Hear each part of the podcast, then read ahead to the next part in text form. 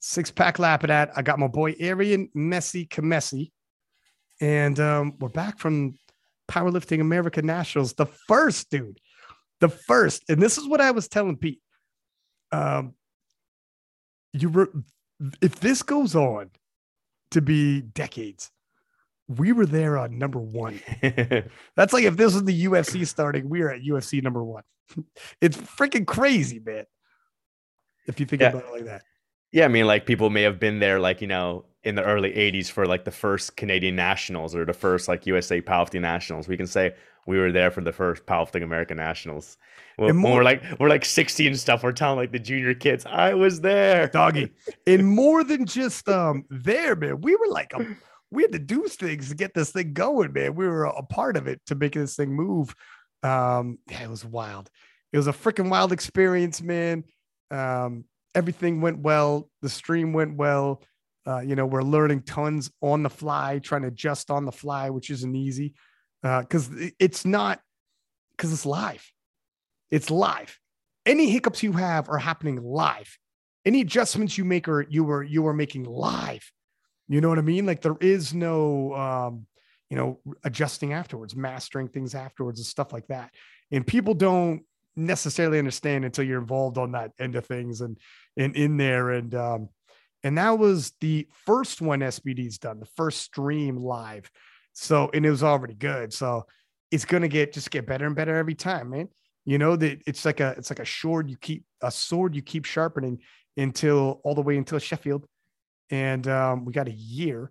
And I know Pete, who did this, has got several, um, you know, events he wants to do in the docket, like local ones to keep getting like refining some things, testing. So you could test like a comedian. I, I listen to podcasts with comedians and they're like, when you're testing out your material, you go, you go around locally and work on it, and then you bring it to the big showcase. And um, and that's what they're gonna do, man. They keep testing new camera angles, new whatever the hell. And then uh, and then when Sheffield rolls around, you know, that's it. That's it, man. That's the big one. Yep. I mean, there, he's going to be doing the other nationals, one more powerlifting American nationals for all the other divisions in June. So he's already trying to get me for day two because I got to coach a bunch of my masters uh, raw lifters on day one. He's like, "Hey, can I get you to live stream commentary again for the equip day?" So maybe I'll be doing it there again. There it is, man. It's more of the same. Uh, have you had you done commentary before? Yeah, I did when when Robert Keller had Worlds in Orlando. He had a sub junior and junior Worlds once, and then he had the Open uh, Worlds once. And so there was times where they needed me in there because they had no one else, and they usually like to get referees um, because they know the rules and stuff. So I think one time I did it maybe with Bill Helmick, and then one time they're like, "There's no one else. You have to do it on your own." And I was like. Shit, what do I say the whole time talking to myself? But you kind of get the hang of it. And they're like, oh, Aaron, you're doing a great job. People like you explain the color infraction cards and those kinds of things.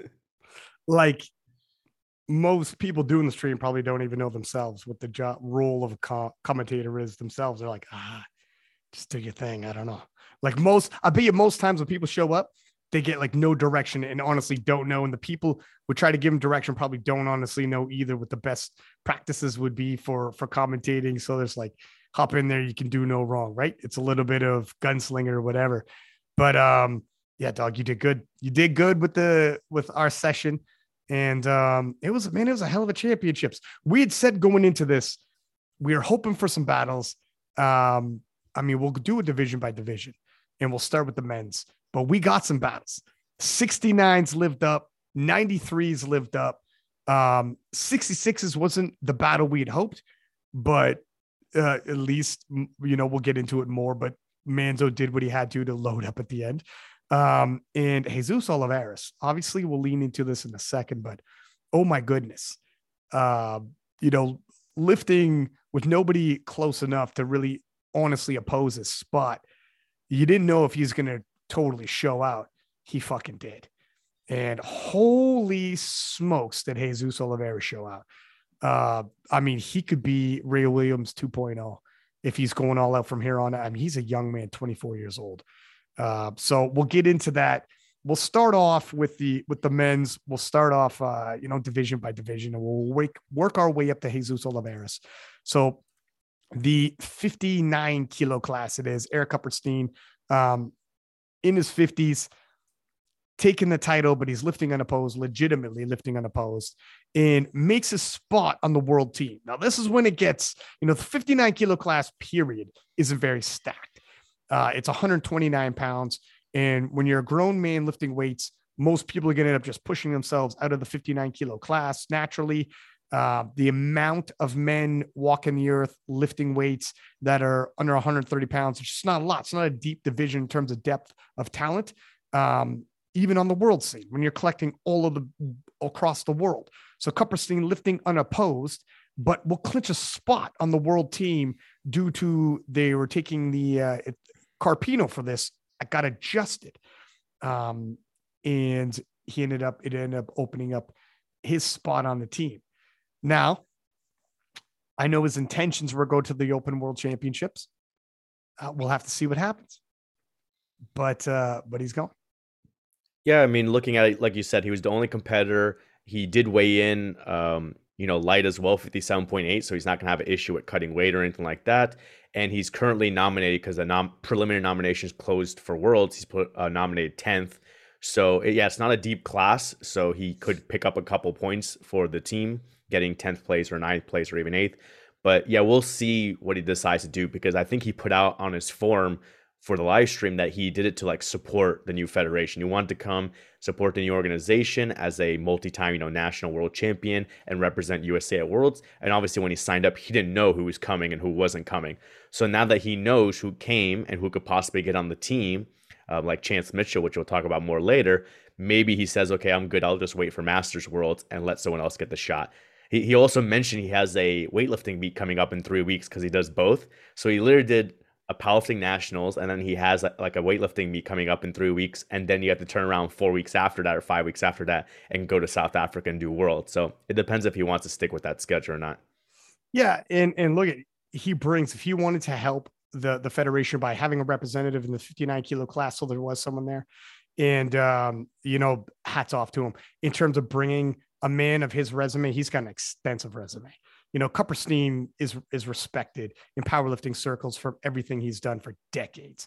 So 100% appreciative for him to show up and be like, look, 59 kilo class isn't always well represented, and I'll be I'll throw my hat in the ring and represent it there, even though I'm a masters lifter. Um, yeah, hats off to the guy, man. But uh, yeah, you know, every people are the battle was good in the 93s and could be sensational at the worlds. So we'll see what happens with Chance. Let's move on to the 66s because you had one of your lifters in this. Walk us through it, my man, because this is your boy Jonathan Garcia and battling it out with, you know, rival Rodrigo Manzo, who was a 2019 USAPL national champion in the 66s. Yeah, I mean, we we all assumed, you know, you were talking about the live stream, we are talking about the preview show, everything, that it was going to be a battle down to the final deadlift because Jonathan is really good at squat and bench press, putting up that big subtotal, but he doesn't have as big of a deadlift. And Rodrigo has that really big deadlift and he can pull for the win. So it ended up playing that way, but not as close as, as we expected. Uh, Rodrigo had a, unfortunately, had a bad day, just like he did last year at Nationals. He had another bad day. And I think even after bench press, he was like talking to me. He's like, I'm just hanging it away to you guys because he missed his second squat. Um, he just straight up missed it. His third squat, he came up with it, but got called on depth because he like cut it to get the lift. On his opener bench, I'm not sure exactly what why he messed up, but it was really hard. I think his butt came up. He like clipped the hooks. So I was like, oh man, what if he bombs out now? He comes back, gets on a second. He jumps up seven and a half kilos to 162 and misses that. So now he only has one squat, one bench going into going into deadlift. And so that's where I started pulling back the numbers. I pulled back our bench press to make sure we get the third one. And then I pulled back the deadlift numbers just to, you know, get three in and make him take a number he didn't want to take. So he got the 272.5 deadlift opener. Then I think he jumped up to 285. Let me pull up his profile real quick. Yeah, 285. And he lost his grip. It slipped out on like his uh, left hook grip, slipped out and he dropped it. So then we made our third and he had to go up to 296. So now he had to go up 11 kilos above what he had just missed on grip. And I think maybe he got it just slightly off the ground, or maybe he didn't get off the ground. and He missed it. So unfortunate for him, he ended up going, you know, uh, three for nine, and we ended up going eight for nine. And that was the difference of, you know, if he had made five, six, seven attempts, then it maybe had been a much easier deal for him to pull for the win because he only had three. It was a Hail Mary. He just couldn't do it. And the thing with Manzo, man, he has totaled way more than this years ago. Years ago, he was already past this. You know, it's it's been um, he's not putting together his potential onto the platform. Something's going on there. I don't know if it's a rough cut um, or it just might be. I mean, it's not like he's competed a lot, so it might be just like it might look worse than it is because it's been years since he's been at his full potential. But when he won the USAPL Raw Nats 2019, he was like 670 kilo. And you would suspect three years from now, he'd be closer to 700, just with small, simple progress for a guy his age in his 20s. Uh, but we haven't seen it, you know, and, and this is not, he's, he's young enough to adjust and, and come back around, but he's got to figure out what's going on because clearly something is going on. Uh, but uh, yeah, I mean, but enough about that. Let's talk about Jonathan Garcia here for a second you had said in the post, you know, Jonathan has been looking to solidify himself. He's been, he's batted around close to 70, just 697 and a half kilo. He's also capable of that 700 kilo mark or more. Um, I know afterwards he was telling me he had way more in the tank, but like you said, you, you just load up enough for the win and get the win and cruise because you got a quick turnaround. And he was telling me, man, I got a lot more in the tank, and these fellas have no idea my top end. Um, so we're going to see because the 66s at the World Championships is going to be stacked. Joe Jordan from USVI has hit 700. Pena of the reigning world champion has hit 700. Eddie Berglund, who temporarily moved up to 74, if um, was deep in the 700s, weighing 70 kilo. We didn't fill out 74 kilo. He was roughly 70 kilo. He went deep into the 700s. And um, I slid into his DMs and asked him, are you going mm-hmm. 66? Are you staying 74? And he's like, I haven't decided yet. I might move back down to 66 and try to take that world title first. And I'm like, man, you know, before you leave, you might want to, yeah, exactly. Like before you bulk up, you don't want to have regrets, right? So we'll see. This 66 kilo class is going to be stacked even without Gladkikh, even without Ilya. Yeah, we won't go to a full preview. Yeah, but you know, losing out on two Russians, we had some other people step up and come in here, so it's still going to be an interesting weight class. And maybe for Eddie, initially wanted to go 74, and then once he saw maybe some of the entries, because I think he was initially nominated at 74. Once he saw some of the entries and probably saw Taylor's going, and you know, he's going to be you know, maybe 100 kilos behind Taylor, so he has no shot at first. But if he goes down to the 66s, he has a shot. So he's like, okay, let's switch, go back down to the 66s and take that shot. And there's also a new lifter. I haven't really researched them, but a lifter out of Japan, Kyoto Uchiyama at 678. So there's five guys at 675 and above. So it's still going to be a great battle on that 66. Has Eddie officially moved back down on the nominations already? Yep, he's on there right now. Okay. Uh, he's at the 728.5, but anyone who looks into it will see that was at 74. And he's done, I think, 697.5 in the 66s. But listen, that's an official total he still hit. Yep. You know, he's still shifted at not just gym total to to depth on squats, paused on bench, the whole nine. I mean, he's strong as fuck for a 66. And um, I know he's 70 kilo, but he wasn't a full on 74. Like, so his his total will dip for sure. But the, his top end, he is super strong, Eddie. So we'll see what he does. Um, talking about the 74s, though, return of the king, Taylor Atwood. Taylor needed to only essentially sleepwalk through dead, sleepwalk through bench or uh, squats, but hit a 202.5 kilo bench press. So we went all out there. He had said ahead of time um, he's dealing with an injury, and obviously Worlds is right around the corner. The big thing is win the world title, punch your ticket to Sheffield. You got time to recover. Even winning the world title, I mean, there was no 74 kilo ever that's been close to Taylor since he lost to Gel from uh, from Norway back in 2017, and then he came back in 2018, won Worlds, but Kjell wasn't there. Uh, sorry, I said Gel. Kjell wasn't there, and um, and then in 2019 they finally faced off to settle it, and Taylor beat him, and and uh, you know Kjell wasn't even close at that point. And since then, nobody's close. And uh, he could probably win worlds, and nobody will be close. But when he goes to Sheffield's and we start using calculators and whatnot, who knows? We'll see what happens then. That's that's pretty far down the road. So for him, he could somewhat sleepwalk through this. I'm sure at Worlds he won't be sleepwalking. He'll go all out, but if he's injured, he doesn't need to risk re-injury or whatnot. Yep, yep. Basically, that is like you know all all his squats and deadlifts. If you go watch the live stream, he looked like you know warm up weights really easy for him and feeling good, and he got to push the bench press and get that two hundred two point five with maybe another two and a half in him. So imagine he goes to Worlds and he's pushing the bench, uh, the squat and the deadlift, and he has a 205 bench on him. That's going to be pretty ridiculous. So it's funny that right now in nominations, he's nominated second because it's 732.5 and uh, Yakov from Kazakhstan is 733. But really, you know, Taylor's going to go to Worlds and he can easily hit 775, 795, 8, 825, whatever he wants to do. Uh, but the other guys will be in that battle in that 7025 to 735 range. Yeah. Yeah, that is kind of funny that Taylor Atwood is nominated second right now. That's a small victory for Yakov. you should cherish. But but but he he may anger Taylor by seeing himself at number two. yeah, exactly. Don't bring out the monster in him. Um, well, I feel like I got a sneeze coming on. Uh, in the 83s, Delaney Wallace. So what I talked about Delaney. So leading into this, he had already hit an 822.5. So we know he's his top end. He's hitting 822.5 almost a year ago. Expected him to possibly hit more, possibly lay off the gas and cruise to something a little over 800. But watching it, if I'm honest, he didn't cruise to 810. That's what he ended off with. 300 kilo, excuse me, 300 kilo squat wasn't cruise control squat. He didn't take a lesser squat just because it was so easy. Um, same with with the bench press. It wasn't cruise control 190 bench. That was super duper easy. Deadlift started rounding out a little bit better form in terms of getting nice smooth lifts in and got a 320 kilo, which is a 705 pound uh, dead. The 300 kilo squat is 661 pounds just for, and the 190 kilo bench is 419 pounds just for our American friends listening. But um, it wasn't super duper easy cruising through getting to this 810. Now, 810 still nice.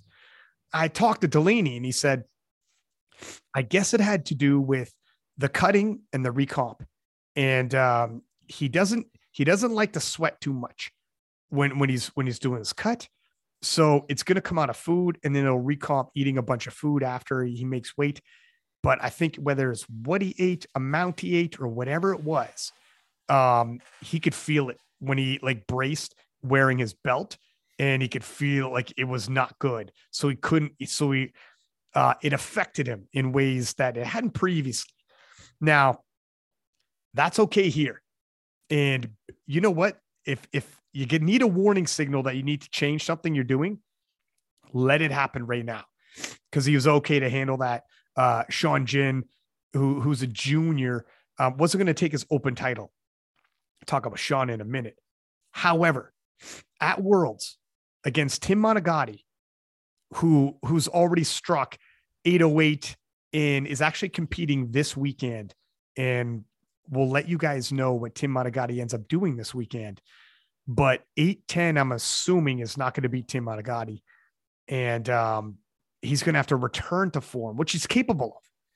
Wallace is capable of. But if, depending on what Tim does this weekend, he's going to maybe even need to go beyond his previous best. Um, and the rest of the 83s of the world, they're all in the late 700s leading into this on the roster, like a bunch of them in the late 700s. It would not be surprising to see some of them now hitting 800 themselves. So, learning experiences are all along the way when it comes to being an athlete, you know, in life, period. It's when you have these learning experiences. Having this now is okay but it's got to be learned from and make for real adjustments going into worlds. So if there's something about maybe you do have to sweat a little, you know, maybe taking a pound of sweat out, but eating a pound of food the day before, that's 3,000 calories in your system waiting. So the next day, you don't need to eat as much because your body has 3,000 calories in there from a pound of food. And a pound of water is easy to drink and recomp from. Adjustments like this you know, these are the type of things you learn from doing over and over. And uh, Chance talks about it all the time. You know, he we, we had these conversations. Um, so it's all good, but uh, it was it was it's a learning experience, man. And we'll see what happens. What do you what are your thoughts? Yeah, I mean, I, I, have to agree with you. And if Delaney ends up listening to this, I think he will take that feedback. He's not the type that would be like, "Oh man, they're talking smack about me." He'll understand that it wasn't the top end day they were hoping for. Like they were saying some big numbers. If they're feeling great, they were going to push for, and it just wasn't there. The 300 squat looked like an all out grinder. The bench, he missed the 187.5 in his opener. I think maybe his butt came up or something. Took it again on a second. It was a struggle. He went up to 190 in his third. Uh, got that. That was a struggle. The deadlift, like you said, is the one he turned around where he had 320 with more in the tank. But even if we said he has 10 more kilos, if he has 330, you're only at 820. You're not back to where you were um, last year's nationals. So if you're trying to make progress and do more than that and hit PRs and break world records, they have to go back and, and assess what's going on. And it potentially, like you said, could be the weight cut. Um, not only maybe the way they're doing the weight cut, but also he weighed in 82.3. So either they water cut too much and came in too light, or maybe you know they were already walking around too light and then it was just affected them that way. So maybe they have to go back to the drawing board see how they can you know make the cut more efficient. Like you said whatever methods they want to use that he feels good with. And then seeing if they can execute more on the bench press since they lost a little bit strength there. And then the delf is there because yeah these other guys are coming he's nominated 810 which is still first on the nominations Tim Monaghan is right behind him at 808.5. We'll see what Tim hits. And then you have these other guys at eight, uh, 780, 785, 770. So he's going to need at least that 810. If not, yeah, he's going to need 815, 820. We'll see uh, what t- Tim can push him. So he's got to come uh, on point because potentially with the travel and stuff, the numbers may take a little bit more of a hit. Like the bench may be even more difficult.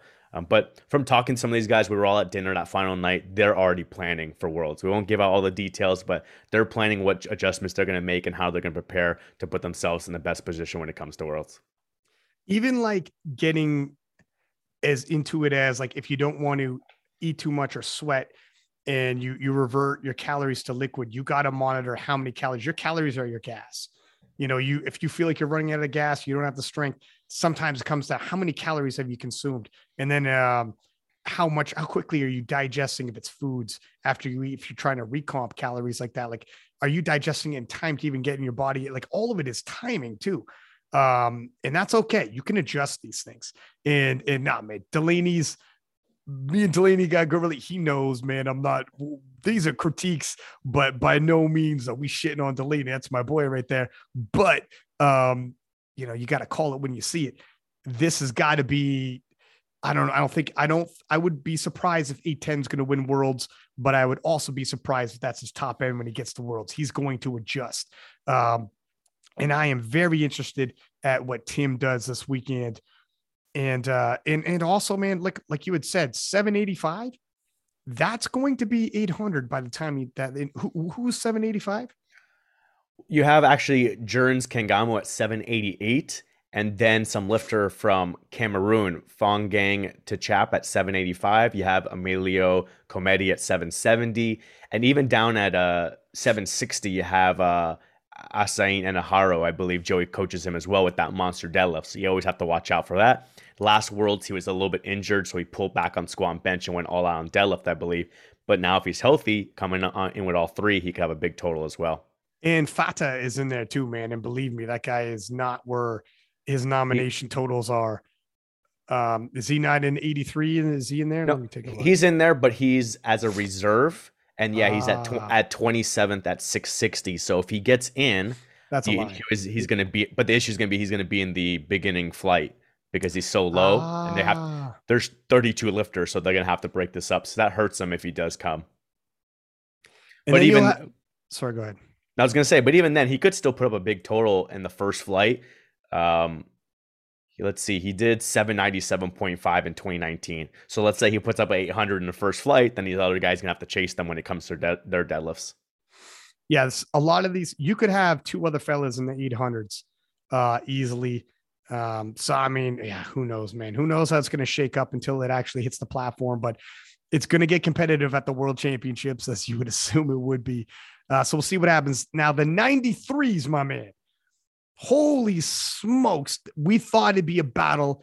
Um, we thought these guys were going to push each other. And my God, did they? Jonathan Cayco is starting to turn into Mr. Perfect. Here is his third showdown against an elite opponent that pushes him to go all in. And Jonathan Cayco now three times in a row has gone perfect nine for nine. And then even before those major showdowns, he went nine for nine as well. He's gone nine for nine for the past three years. He's never missed a lift on the platform. And usually, easy enough if you're just doing local meets and you're relatively unopposed, you go nine for nine because no one's pushing you to overextend yourself. Jonathan Cayco has been in battles, heavily hyped battles for USAPL Raw Nats, for IPF Worlds, and now PA Nats. You know, just battles all over the place. In the consistency he has shown to be able to consistently go nine for nine and beat elite level opposition. Um, going into the world championships, due to that alone, he's going to have to be the favorite. You know, history is the greatest indicator of future. However, however, the amount of class 93s in the world, when you throw in Gavin, Gavin Adin's back, when you throw in Gustav Hedlund's back, and if Chance Mitchell comes back, you know, you got Superman David Ricks is coming back. Sasha's coming from Germany with a monster deadlift on Sasha, breaking world records himself. I mean, the 93s are absolutely stacked on the world scene. And Jonathan Cayco, this is like, I was talking to Jonathan, you know, when they have those superhero movies, and every superhero movie, you have that arch villain. And Jonathan seems to always have an arch villain that he's got to deal with. And the good guy wins, but my God, is it the fight of his life? and then when you get the four movies deep, what do they do? They bring in all the villains together. And he's like, got to fight them all. Like and no way, is, no way home. And this is no way home, baby. And, jo- and Jonathan Cayco is going to find himself in South Africa IPF Worlds, and it's no way home. And all of the super villains have united. And um, it's going to be an amazing showdown. Hopefully, Chance ends up on the team and ends himself there because he's it's just it, it's just more stacked. When you got a deadlift like Chance, you're never out of it. Know, Chance has got 785.5 kilo. If from now till June, Chance can get that into the eight 880s, any given day that can win worlds. And 880s is five kilo away. Any given day, Chance, if he can throw five kilo on his total. Are you telling me from now till June, Chance can't throw five kilo on his total when he's already at 875? The percentage he needs to get better is so low. And if you look at it, he probably had two and a half kilo on a squat. He might have had two and a half kilo here and there. Like he probably did.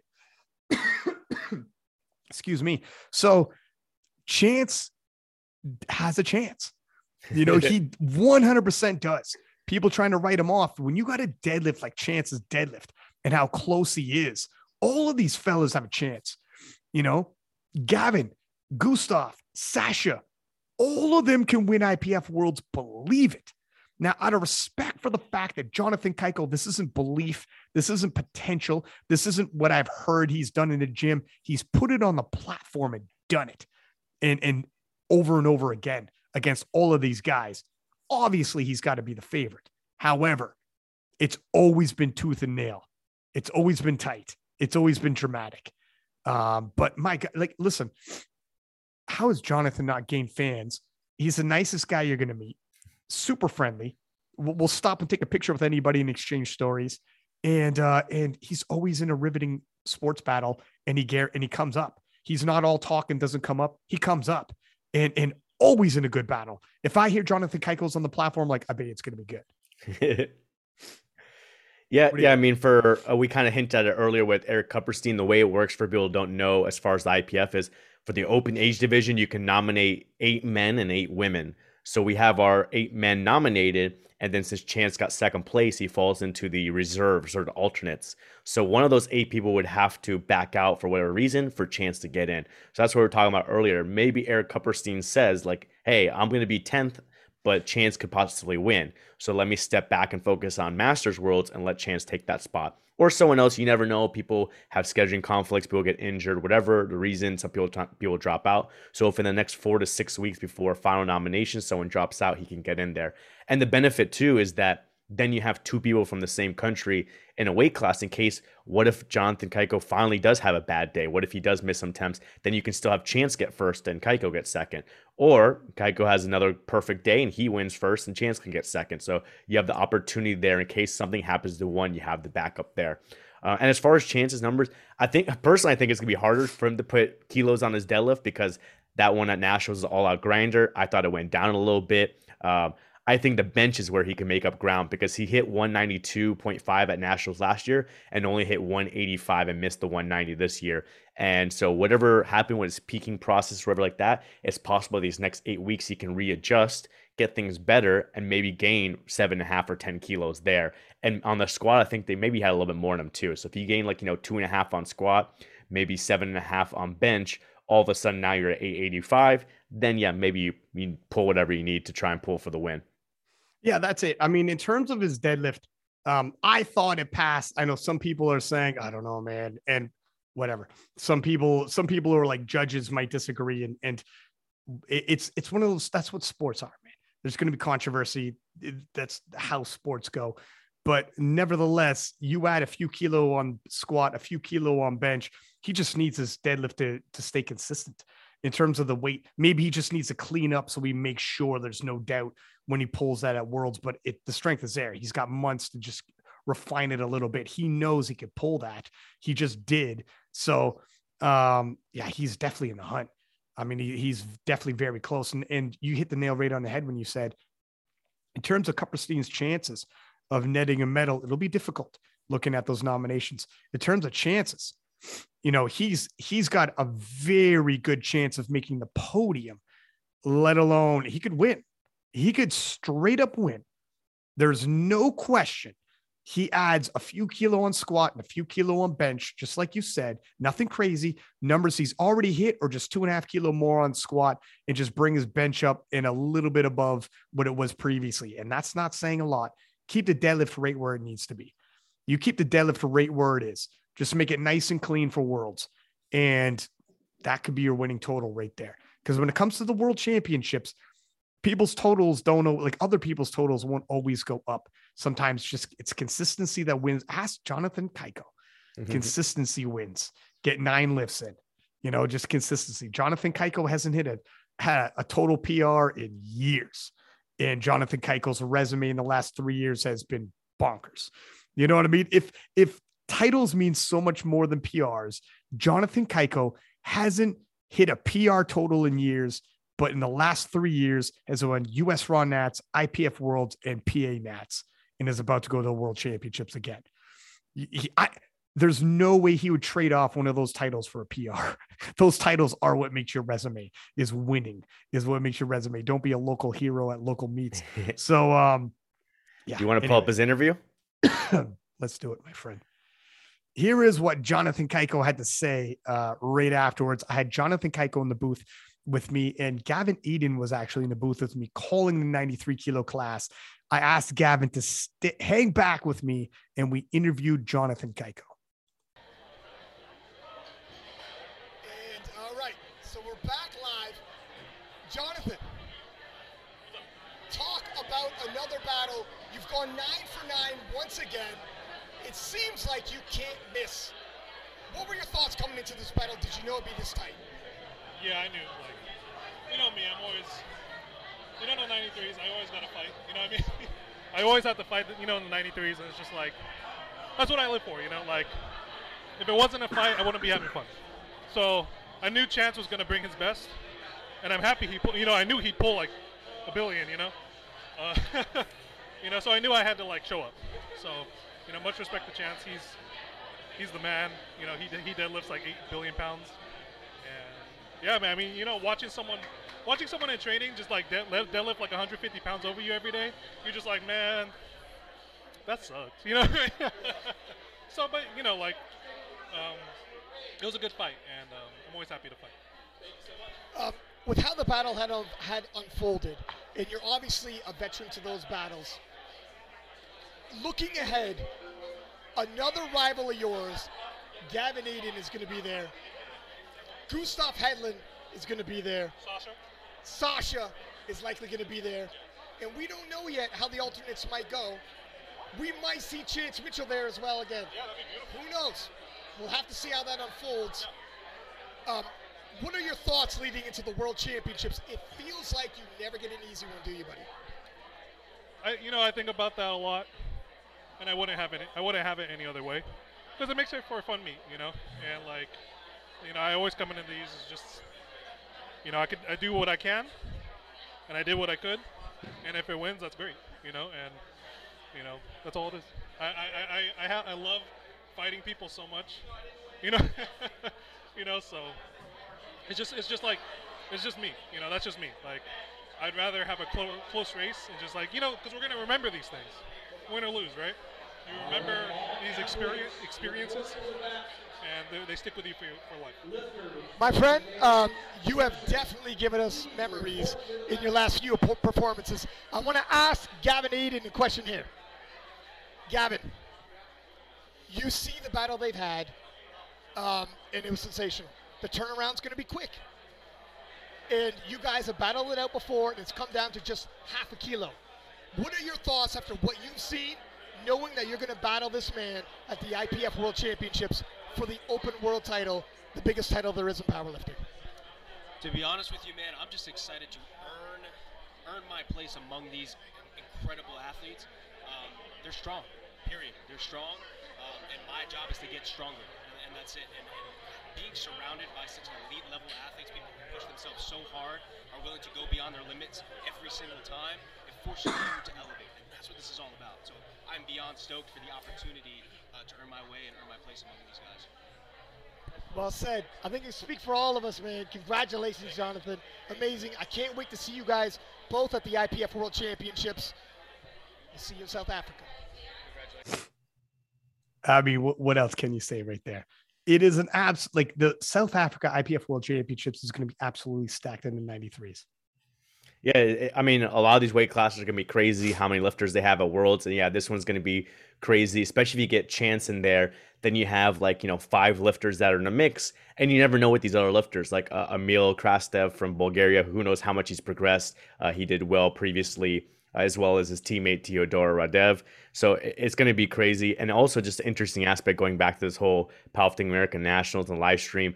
It was just like a nice addition there to have like you know Gavin commentating on his competitors in the 93 battle and then interviewing each other, you know, right before Worlds. And then you see Chance in the back there too, who Chance might make it in.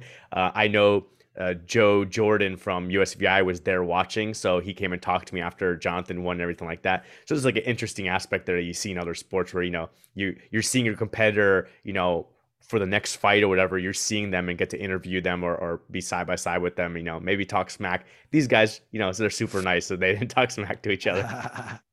I yeah, I know the temptation was probably there, but Gavin's like, ah, okay, I'll, I'll curb it. It's tough because I know they like each other and actually hang out and stuff. But um, you're right. I'm glad you said Emil as well from Bulgaria. Emil, he's bad. At, he's in the mid 800s, and that's from last year, and he's probably going to be the late 800s by the time this rolls around.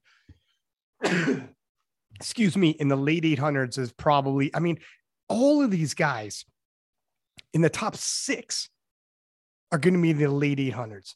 In the late 800s is where you can win the world title, let alone they, the potential. We can see a 900 kilo total for sure, but you can't miss and you can't get so gutsy like it's a local meet, like you don't have someone chasing you. So it's tough. It's very difficult, but it's such a tight cluster in the top six. We don't do go a full on preview show, but my goodness, man, you know, the 93s are going to be absolutely stacked. Um, yeah. And, and you, you never know how much people progress, but the other part, as far as it being tight on total, is like the little groupings in the deadlift as well. So you have multiple guys at, you know, 315 to 325 deadlifts. So they have to also worry about, you know, how are they going to strategize their final deadlift. Then you have Jonathan and Gustav right around 345. So again, there, how do they choose who pulls after who? How much do you push yourself um, to be the last puller? And then you have Sasha, who's going to have the last say unless Chance is there. Then you have Sasha and Chance fighting for a world record deadlift, fighting for placing and possibly the world title. That's the big thing is Chance never has anybody pushing him on deadlift. And with Sasha there, like Chance has got a decent deadlift edge on him, around 10 kilo, but Sasha also hasn't competed in a little while. So his deadlift might be closer to Chance's than we suspect. Sasha won't have the same travel the Chance will have to do. And um, so their deadlifts might be within five kilo of each other. Five kilos when you have a deadlift as big as they have is negligible. I mean, you toss that right at that. They're, they're neck and neck. Uh, it'll, man. But, anyways, we, we got to resist the temptation to go a full on preview show right now, my friend. But IPF Worlds is going to be absolutely bonkers. If you guys take a look at the nominations, there's so many lifters. All right, let's move on into the 105s. And this is uh, Michael Davis, obviously lifting. There's only one other lifter in the 105s. Michael Davis really just trying to solidify himself, take the USAPL or sorry, the Powerlifting America team slot. And, um, you know, the thing is, so we finished off with an 892.5 and he looked like he was doing relatively good, smooth cru- cruising to, you know, a bit of cruise control. But then the deadlifts, he started having grip issues, which somewhat surprised me because in the gym, that never popped up for him. And he looks so good with the deadlifts in the gym. So I'm not exactly sure what happened there. So the 892.5, although not overwhelmingly, you know, intimidating to the other 105s right now, certainly respectable, but wouldn't make him your favorite to win it. I think Michael is definitely in there as a favorite to win it in terms of the IPF World Championships. He just needs to address now this new deadlift grip issue that I hadn't foreseen um, until right now, not based off of his training, anyways. Because uh, looking at worlds, I mean, he's got a mill. Anatoly is is not going to be there. Am I right? Let me double check. He's nominated, but I don't see how he's going to make it. I just can't see it. I mean, he's on the nominations. Like, who? The thing is, so who put forth the nominations? Like, did the Ukrainians? They must have done it. So why would they put forth Anatoly if they know he's not going? I don't. I don't understand why you do that. Unless, like, if Anatoly shows up, holy fuck, that's insane. If Anatoly shows up with everything that's happening in Ukraine, Anatoly shows up. My God, and he's actually in shape and in condition to rock and roll. Because from the stories I'm hearing that's happening in Ukraine, it's horrific. You know, bodies, buildings, it's insane what's happening. Uh, you almost can't wrap your head around it. So if Anatoly actually is training through this as best he can and makes it to the world championships, I don't even know. I don't even know. How how how would how do you think he ends up on the nominations if if why would they do that if he's not? Well, yeah, the, the federation would have to nominate the lifters and then put them in. And they did nominate other Ukrainians for this meet as well as for the bench worlds. So maybe with the bench worlds, we get some indication. Does anyone even show up? So we don't know, you know. In, in Anatoly's case, we saw, you know, him post about him being there uh, and being like in the war zone kind of. But for these other lifters, we don't know who's in Ukraine, who's in another country, who's training, who's not. And so potentially maybe some Ukrainians do make it. But the other thing could be, you know, things that are we don't know how the situation is over there with the federation. Like, for example, maybe as far as like maintaining government funding on a yearly basis, you have to be nominating athletes for international competitions. Or maybe, you know, on the off chance that someone can make it, they do want them on the nominations because if you don't nominate them 60 days out, then it's zero chance of getting in. Right. So there could be little things like that where they said, hey, let's just send in these names, put it in the team, and if we have to pull them out, we pull them out. It makes no difference. But if someone can make it or if we can keep our funding because of it, then it's worth it. Well, that makes sense to be like, um, I don't know about government funding right now if they're going to be funding uh, sports with what's going on over there. But in terms of, if they're like, let's just keep this young man's doors open. If he can make it, fine. Uh, because, you know, Ukraine can use some inspiration right now. You know, Ukraine can use some, especially like a sign of strength, literally and figuratively, if like the the previous year's best lifter. I mean, he was the best lifter at the IPF World Championships 2021. And there was a lot of excellent lifters on the men's side, including Jesus Olivares, who we're going to go all over later on in the show. You know, Russell Orhii and all types of like Jonathan Cayco, we just talked about. And he was best lifter amongst them at the last IPF World Championships. Like, um, yeah, if he showed up, holy shit, talk about an inspirational symbol for for Ukrainians, uh, for sure, if it's possible. And yep. my God, man, if he showed up, Arian, Jesus, man, how would he not be the sentimental favorite? Love me some Michael Davis. Love me some Coco. You know, like like like Coco Clement from France. Um, you, the you know you can't you can't meet a nicer guy. Emil Norling had him on the podcast a bunch of times. But how do you not? How does Anatoly not become the immediate sentimental favorite if he shows up with everything that's happening? You hear stories about like war times, World War One, World War Two, and certain athletes um, you know, in the middle of it participated or whatnot, and like what it means to their nations and stuff. Like, frick, man, we're we're living through a story, you know. Yeah. Definitely. I mean, it, it would be crazy. Like one, if he showed up and put up like a 800 or 850 total, like he hasn't been training, but just put up something very light. Or it'd be crazy if he showed up and put up like a 950 total. But the, the way I see it, like I, I don't see a chance of him coming because we saw the posts and stuff of him going out and helping people. So he's literally there in the thick of things. And you know, I, I doubt that he's training or training consistently or anything like that. And so I don't I don't see how he's going to be able to come. And then as far as Mikey Davis, yeah, as you mentioned on the deadlift, for people don't know, he did 345 for his opener, missed the 368 on his second for grip, and then went up to 370.5 because they thought maybe they could make an adjustment, hold on to it, and get 370.5, and he missed that as well. So it, it's both good and bad. Um, good that he's at 892.5. He's nominated fourth, and that potentially if he can fix out fix the grip thing, all of a sudden his total is going to shoot up because he's going to be able to hold on to that weight.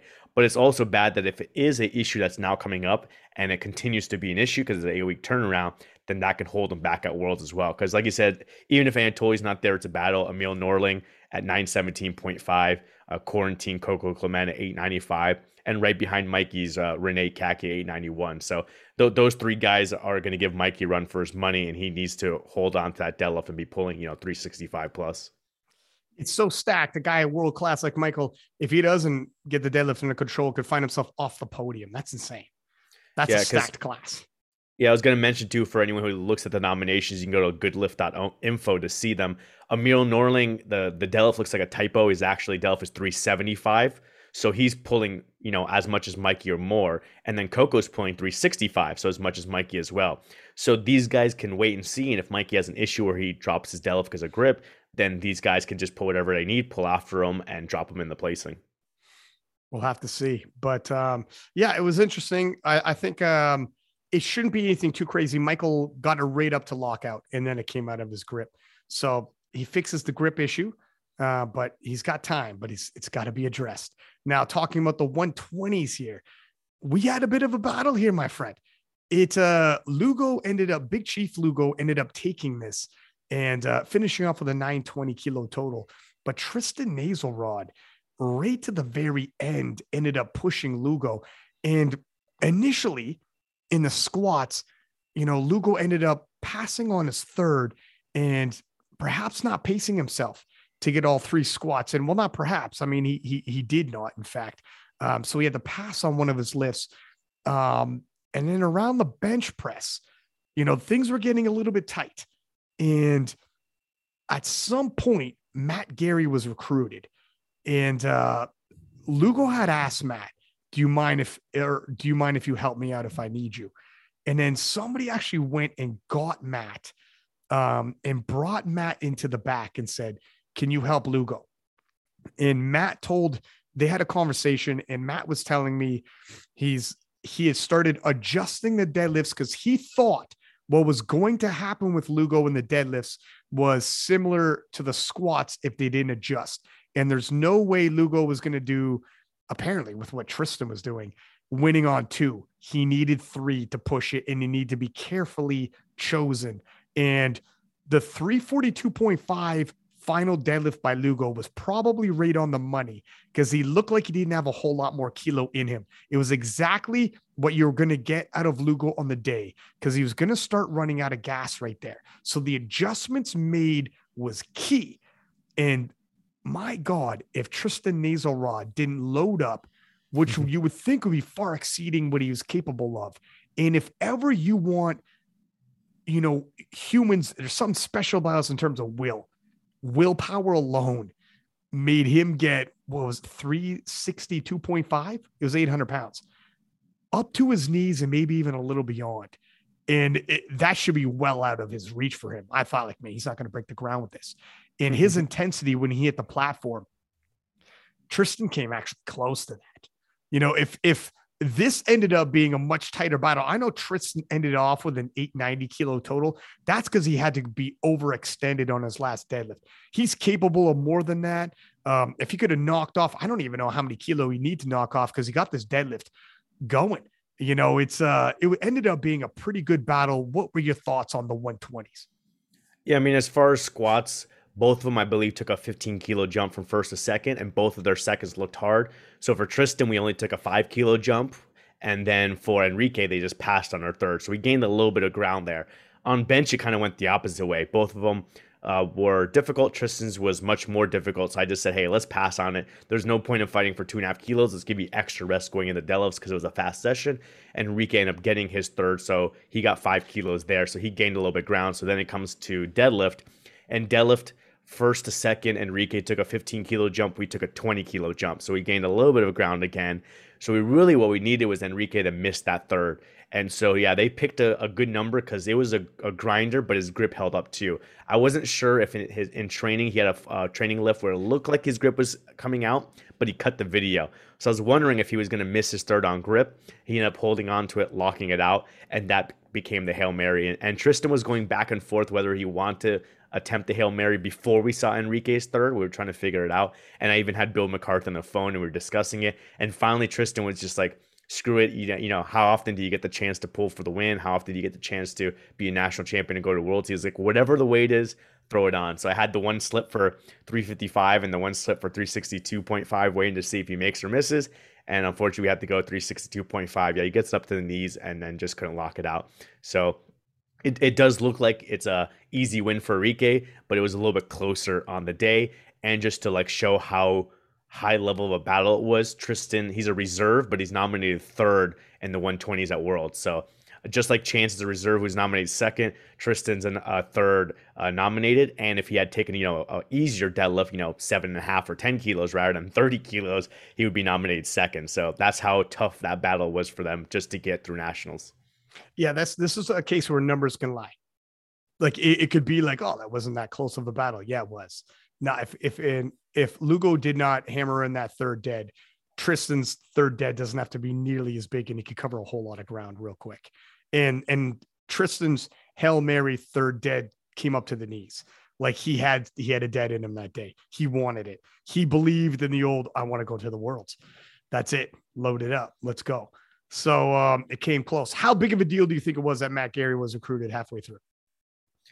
Yeah, I, I don't know. I don't remember what um, Enrique's original Delph opener was. We'd have to go back and look at the live stream to see how much more it was than 320. But potentially, if it was quite a bit more, and then he wouldn't have as much room to go up on a second, he may have then missed the missed the third. Because let's say his second was like 337 and then he misses his third, well, then we only have to do five kilos less. And if you get 362 up to your knees, maybe five kilos less, it would go past the knees. So you and you never know. Maybe again, if he's opening up heavy on his opener, maybe would have taken a big jump to a second and maybe even missed two, and that would have really opened up the door for us. So we'll we'll never know, but it seems like it was a, a good move to drop that opener and get that third deadlift to uh, shut the door on Tristan. It's a uh, handling is key, man. We've told people like, um, you know, you got to. Lugo showed up by himself. He said and he didn't have a handler. And it's like, man, you have to like, you got to sort these kind of things. Like it can make all the difference sometimes. Um, but uh, yeah, this was this was a close battle. Lugo was the favorite, I think, going in, but the Tristan battle ended up being extremely close. And you guys did very well considering you were the underdogs, and it actually did come right down to the last deadlift. And it was a real deadlift attempt. That was no joke. Like like Tristan had it up and and halfway. Um, so it is, and and a bit of a team KOTL right there, with uh, you you handling uh, um, Big Bill's lifter right there, and yeah. uh, KOTL uh, KOTL oftentimes special guest uh, Matt Gary had to step in, uh, ironically enough. But yeah. uh, but anyways, so let's talk about the 120s, man. My uh, God, 120 plus, 120 plus. Sorry, um, and my God, everybody's talking about this as they should. Jesus Olivares, we didn't know we were going to get coming into this. And uh, talking to Joey, I think they they were thinking like, you know, let's we'll probably have some fun. We'll load up the bar with some weight, but it depends on how the weight shifts.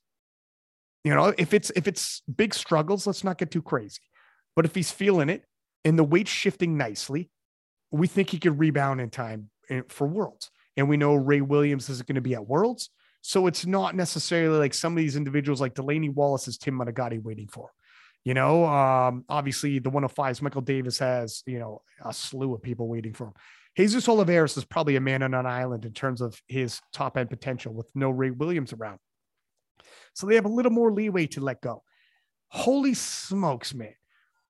450 kilo squat, 992 pounds. And afterwards, Joey's like, damn, makes me want to have loaded up a thousand. And I told Joey, I was like, listen, a thousand pounds is a big mental thing, though. So sometimes you don't just to let mentally have more ease and someone just approaches it a little differently. This isn't the time to necessarily overly mentally stress your guy either. Just let him, you know what I mean? Like there'll be plenty of times where he is. Uh, moved on to a 257.5 kilo bench press, which is uh, 560, whatever the heck pounds. Yep, somewhere around there. I'm, I'm only looking at it in, in kilograms. Gotcha. And uh, then 567. Yeah. Thank you. And then the last deadlift, 402.5 kilo, um, which is 885, 86 range pounds of a deadlift. Absolutely crazy deadlift. The biggest deadlift we'd seen in the IPF. This is all unofficial world records. Uh, well, that isn't an unofficial world record.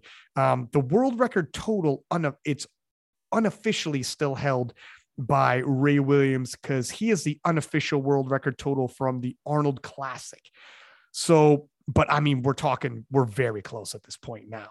You know, we're just kilos away, and Jesus Olivares is 24 years old. You know, or it, it, they got him listed as 23. I know he's no longer a junior, so he turns 24 anyways this year. Think about that. Jesus Olivares has that quickly caught up to full peak Ray Williams at only 23, turning 24. That is absolutely insane that he's there already. A peak Ray Williams.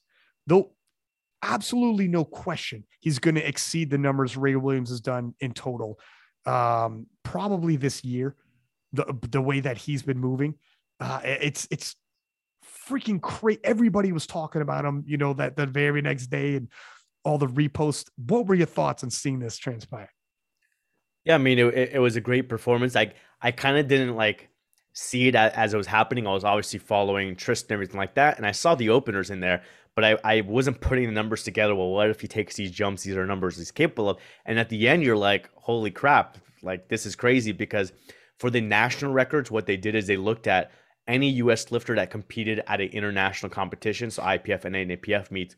Uh, what were their numbers in that weight class and use those as national records. So I believe the national record total was 1105 that Ray Williams hit at 2017 Arnold.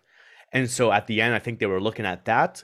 Plus, they were looking at Jesus's PR deadlift in the meet was 400. So they won the 402.5, and that ended up being 1110 total. So he uh, did more than the national total that Ray Hasley broke the national record and an unofficial record total. And then I'm like, holy crap, I didn't realize he already caught up to Ray that much. Um, so that's pretty ridiculous. And like you said, the deadlift would also be unofficial because Ray has that 398.5. So going into Worlds, he can do exactly the same numbers, break the world record deadlift, break the world record total, be a world champion again, and then just go from there. Um, and as far as the other thing you said, as far as like when to push and when to don't, it's always a, a tricky situation because some people thought Ray was going to be unstoppable for years, and now we see you know Ray gets sick, Ray gets injured, missing out on competitions. Um, we'll see what he's going to be like when he finally gets back to full form. So it's like, well, do you how many chances do you give up? Maybe in nationals, okay, you give up the chance because it's an eight week turnaround, but do you give up on pushing it at worlds every year and pushing at nationals every year to try and save yourself. And then maybe three or four years down the line you know you're out of it too and you never got the chance. Right. so for some of the lifters they may say like listen what if ray never gets his chance to try a 500 kilo squat? So when jesus has a chance they're going to load it up. They're not going to pass on that. So we'll, we'll, we'll see what they do. Obviously for here you want to get the world world title so you want to cruise the nationals and not hurt yourself because like i said he's not going to have any competition.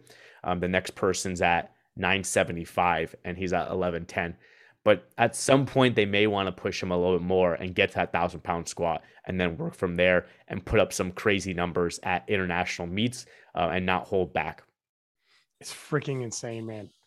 I mean we seen jesus you know from from he was like 21 years old doing crazy things and you kind of seen the tidal wave of momentum coming with him and uh, as soon as he hit the scene, his Instagram name was because uh, what is Optimus Prime something for Ray, and his is Megatronish, whatever. Um, So it, he always knew it was him and Ray that were going to clash. If not dead on together, it's Ray's numbers that he's trying to solidify himself with. Um, and him and Ray will clash at some point, possibly Sheffield in the future, but it is going to happen. But even if by the time it happens, it isn't a clash we are hoping for, because Ray isn't going to be the old Ray. Ray's numbers are still there. And uh, to your point, so 2017, I think, was actual international recognized Arnold. And then I think 2019, it was not internationally recognized, but he had a slightly bigger total. Um, so those numbers would be Ray's biggest numbers. And Jesus is just shy of that. I think I don't remember Ray's total uh, off the top of my head, but it's yeah. close. Um, and, and that's, that's probably the next one for him to go for. And and the other thing I want to add in there, just because you mentioned um, when Jesus started uh, on Open IPF, maybe he's done other meets before then in Texas High School Powerlifting, but he did a 2019 USAPL meet and he did a 902.5 kilo total at 20 years old, which leads me to say his brother at 22 years old just did a 900 kilo total. So it's interesting to see, you know, two years difference or slightly less than that, depending on when their actual date of birth is. But now his brother Pablo is making this run. If he's already at 900 with you know same same genetics and stuff like that, and they're training together, maybe same programming stuff, what's Pablo going to turn into in two, three, four years? Dude, when we were in Sweden at IPF Worlds, Jesus told me in the back room, he's like, I was like, uh, you, you can't take your foot off the gas because whether or not Ray comes back um, to full steam, people emerge. People emerge out of nowhere, just like you emerged so quickly. People come out of nowhere and all of a sudden you were dominant and oh my god you're in dogfights from here on out. And jesus is like dog it's my brother. And i'm like for real? Or are you just talking? He's like no my brother's going to be a problem for me shortly. And i'm like oh well all right. Well we'll see. Maybe because he's family you know you think highly of him and i remember checking out his brother's numbers i'm like well not that close though no he's at 900 kilo already his brother is already at 900 kilo, and his brother is shifting some massive weight already. His brother for sure could be a problem if you're looking at that. Um, and I think his brother started later on in life than Jesus did. So even though it, uh, his brother's a little older than when Jesus was hitting those numbers, I think he started a little later as well. I think. Um, don't quote me on that, but no, Pablo. Pablo is a threat, man. Uh, it, it's it's it would be crazy if brother versus brother if two brothers got a clash, at some point they would have to be like, all right, bro, you're going USVI and I'm going USA, and we clash at Worlds, but we're not clashing for the national team spot. It's got to be a movie, and we clash at Worlds. As a matter of fact, you have to move there. I don't even want to see you on the homeland. Whoever has the it's it's it's loser leaves town, but it's country. Whoever has the smaller total is gonna leave the country and we clash at Worlds, and that's the Netflix movie. But um, but listen, you know, we laugh in two years' time. This might be a big rivalry. This is like this could be brother versus brother, and because it's powerlifting, you each have your time on the platform. You're brothers. You don't have to like. You're not. It's not basketball. You're not stealing the ball from him and dunking on him. You know, like that. It's not boxing. We have to hit the guy. It's it's weightlifting. You each have your time on the platform. You could celebrate the other guy even. You know what I mean? That's totally fine. It's nothing, uh, it's a lot easier to do. Um, at this world, You've seen them bump. It was like it was it was sports moment when one brother, the younger brother's leaving the platform, older brother's right there in the wings, and younger brother's like like gives him some encouragement as he walks by. An older brother has the headphones on, gives him a nod, like, yeah, I'm, I'm gonna do what I gotta do. Or younger brother leaves the platform having just missed a lift and is a little miffed, little rattled. Big brother, and you know, your big brother looks out for little brother as he's leaving the platform. Big brother makes sure to make eye contact, and it's like, it's all good. Come back. You know, it's all good. You'll get it on the next one. Let's go. Like if there's little moments like that that were cool as shit to watch. You don't get to see stuff like that necessarily. And then obviously when the celebrations happen, they're right there, arm in arm, man. Um, I don't know, man. It was something else um um it was literally historic to see somebody especially with the deadlifts and, and coming this close to the total. And um and yeah he had space. He had space to round off. He had eight that's four pounds aside on his squat. Eight pounds and you're already 992 four pounds on that side for it's more the mental thing. You know what i mean? So um they could load up a thousand they could load up a g. They could load it's all 2020 hindsight. We should have loaded up a g. I got you but a g changes a lot mentally. You know what I mean? Uh, so I understand it. We actually have the Jesus Olivares interview here. I want to play for people.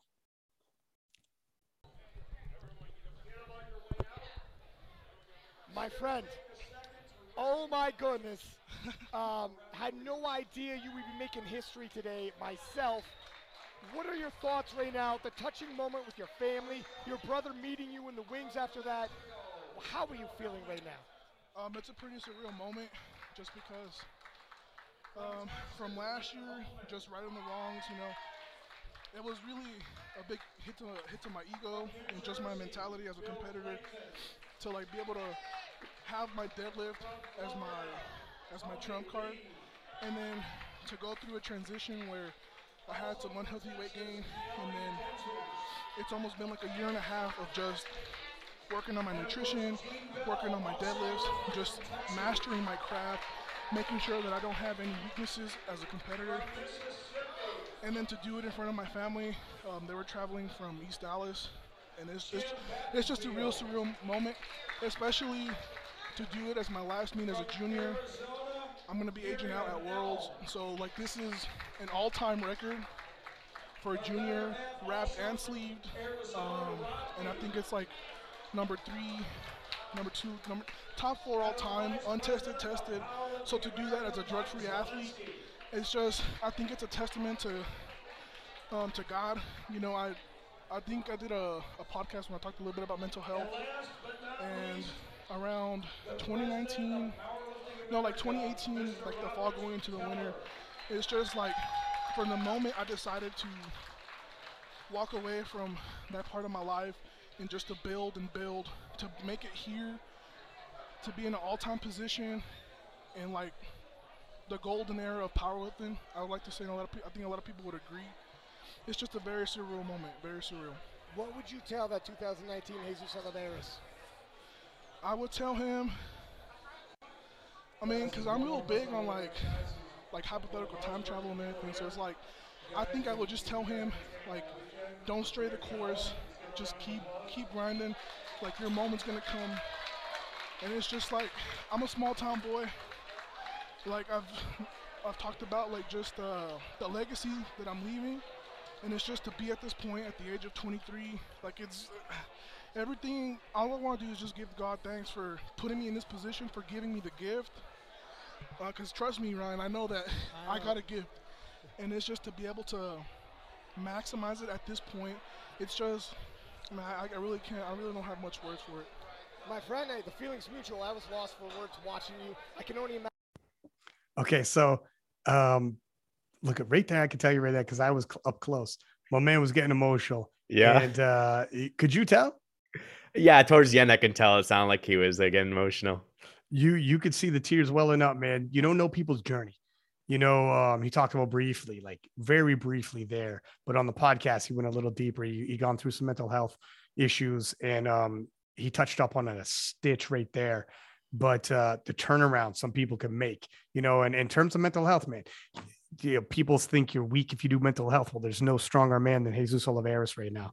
You know what I mean? So like that, it helps break stigmas like that. And um, yeah, man, in, in, in ter- for a young dude, 23 years old, to be doing what he's doing and and have this kind of thrust into the limelight that quickly. You know, um, Joey Flex came on afterwards. We'll play that interview in a second here, but um, you know, he was even Joey Flex was like, "This is crazy, man." I remember seeing Ray Williams doing what he's doing and being like, "I'll never have somebody I could be able to push to beat Ray." Like that's crazy. And then he's like, "Oh my God, here we are." You know, like it's it's. I remember watching Ray Williams, and then now I have an athlete, and I'm like, I think we might be able to do this. And he's and he's pushing a heavyweight. You know, um, it's it's it's uh it's surreal to watch unfold. Yeah, I was just going to add too because I, I didn't get a chance to listen to any of these interviews. So the, the two things I noticed too is one, like you said, the mental health thing is that people assume, oh, Jesus the strongest guy in the world, like he's a big dude, like he doesn't have any problems, and it's like no, you, you never know what people are going through and what issues they have behind the scenes, and which he's I guess discussed before. And then the other thing too, he was saying how he went and reassessed and worked on his nutrition because again, people assume oh he's a super heavyweight, he can hit, eat whatever he wants. People always uh, you know like mass moves mass, and it's like no muscle mass moves mass and as a natural lifter there's only so much muscle mass you can put on your body. So you don't want to be 190 kilos and just be fat. He's not going to be strong that way. So he wants to be more in that, you know, 165 to 175 kilos and have as much muscle mass as possible. So the lower he can keep that body fat and put on as much muscle, he'll continue to build that total, um, especially that bench press. And he's going to have the biggest total in history soon. Like I said, I pull up an open powerlifting. He's number three all time. Uh, Dan Bell, Ray Williams, and then Jesus Olivares and that that can be shaken up, dude. That can be shaken up because this guy's 23 years old. You know what I mean? And, and this is him not going full send either. Um, so let's. I mean, he's still technically a junior right now. You know, he'll age out. But you know, this is the year he ages out, but still, it is pretty crazy. Um, let's play Joey Flex because having said this, so looking at everything that happened in the men's division, Joey Flex sat in the booth with me and we talked about the world championships. We talked about uh, what he had witnessed here with Powerlifting America. And then we talked a little bit about the future, which is going to be Sheffield. Joey Flex, obviously, having coached several of these individuals um, on the men's and the women's that we're going to talk talk about in a second. But I want to jump to this Joey Flex interview because I think I talked to Joey either uh, I think or actually just before Jesus Olivares. My man Joey Oh my lord!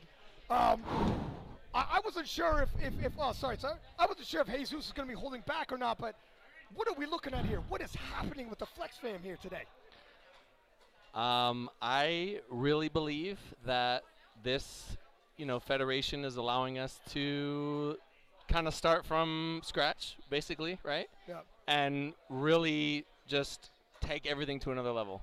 I really, I really, really believe that. I promise you, next year at this meet, the the attendance is going to be so much bigger, and I I really do believe that personally. I take it personal that like I have a hand in this. Oh, like I need to I need to. I want everyone to win. I want every federation to win, and I believe to do that, you just need to you need to keep pushing the limits. You need to keep you know you need to take it to that next level, that world level, the level beyond the world level. You know what right. I'm saying? We need to make noise. We need to just be compelling the word compelling is something I've been like focusing on right, lately, and I'm like, yo, what is compelling? A 990 squat by a young man by any measure is compelling. Yes. You know what I mean? And I just, I just really feel like, um, you know, obviously, like you see the roster, it's like flex boys, right? And I'm like, you know what? We have an opportunity here to really, you know, take it into our hands, and and the the things that we can do by pushing probably Powerlifting America IPF. Obviously, you know, we support everything. I really, I really do believe that like I'm kind of like in the middle, and I'm like, yo, I gotta, I have, we could do great things right now. I could do, we could push powerlifting to that next level, or I could just, you know, be complacent. And I don't want to be complacent. I wanna, I wanna keep, I wanna keep pushing it higher. You know what I mean? I do. And speaking of, how excited were you for the announcement of Sheffield? The importance of powerlifting American Nats rose when that happened. Obviously, the World Championships is the ticket to Sheffield. And what did that mean to you and your athletes when you seen that announcement? Yeah, I mean, um, you know, obviously the prior Worlds, we had a pretty good roster over there, and you know, some of our lifters wanted to stay because they're just kind of burnt out on traveling and things like that, and the schedule and stuff.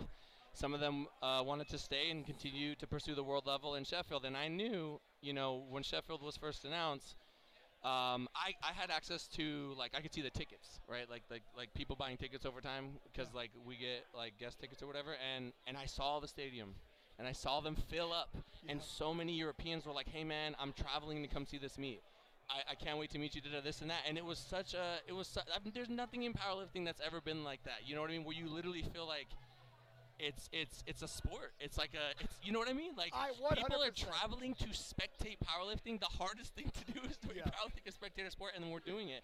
And that and I just kind of knew, um, you know, that this is this can be something, and I just want to go full force into it. And I and I really believe that um, if this pops off, if we do right, right, if we the Europeans that are watching this are going to see our see our boys, and when we go to Worlds, they're going to be on point. They're going to be on another level. They are going to bring the best out of us, and we are going to have this level of lifting that the world has never seen. And then beyond that, the best of the best in the world are going to compete at the ultimate powerlifting tournament for a lot, and it's going to be insane. The ultimate prize. Is that not compelling? Come on, man. You like, get no bigger. Um, that's a beautiful setup. There's levels of greatness. The World Championships become a World Champion is great. Imagine Sheffield on top of that. It's going to be absolutely insane, and I f- and I truly believe it's going to. Others will see that and say, you know, I want to support this. We want to we want to elevate the sport as a whole. We want to provide events like maybe that. I I am confident that all the production here, you know, Powerlifting America, SBD, all of them, the IPF, they can they can really do something that has not been done before, and just blow this powerlifting thing into the next level. You know what I mean? And that's just that's what keep that's what fires me up. That's why that's why I get up, you know, out of bed and I'm like, you know, people are like, Joe, you've done this, you've gone to worlds and da da da da da, and I'm like, what what what is there more? Like what this this gets me up. Like oh, we got something new, something bigger, bigger and better. Let's do it. So, you know, I um. I'm just I'm just happy to be here. I'm happy that I have the team of guys that I have, and I'm just excited to continue to build and you know invest in the sport and and just see people grow. And you know, let's talk about his the squat for a minute. What he did. I remember when I met him, and I I rarely do this, and I just said, you know, we were very far away from being a world champion at the time, and I was like, you know what, man, if we put our head down and we work hard, like who knows, like you might be next, that you might be up there one day. You know what I mean? And in a very short time, you know, we got along, everything popped off, and you know. A world champion as a junior. I mean, come on, man. Yeah. We were we were fired up for you know. Obviously, Ray couldn't couldn't make it. We were so like excited to I can't even believe that that little Joey Flex, right? Back in the day I knew about Ray Williams and I was like, "Yo, man, this guy is insane. He's like this juggernaut."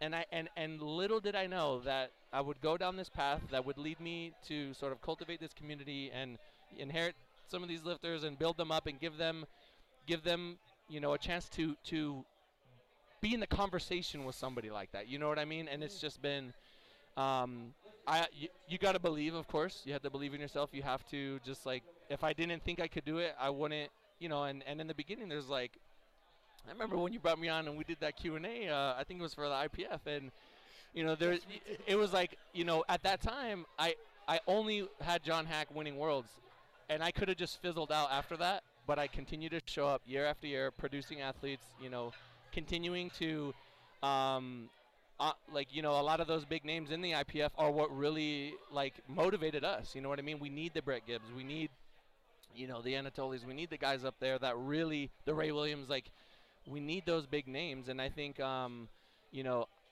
I mean, my my flex girls are looking at Team France because they've been Ah, popping off, we and we've been are. and we've been like, man, that's that's we got work to do. Like that is that is um that's what I that's what I want to go after. Those are those are the lifters that really fire us up um, because I mean obviously America's super talented. We have a lot of stuff here, and we need to kind of venture out to other the where there's a lot of world level lifters here. You know what I mean? And we need that. We need those compelling matchups.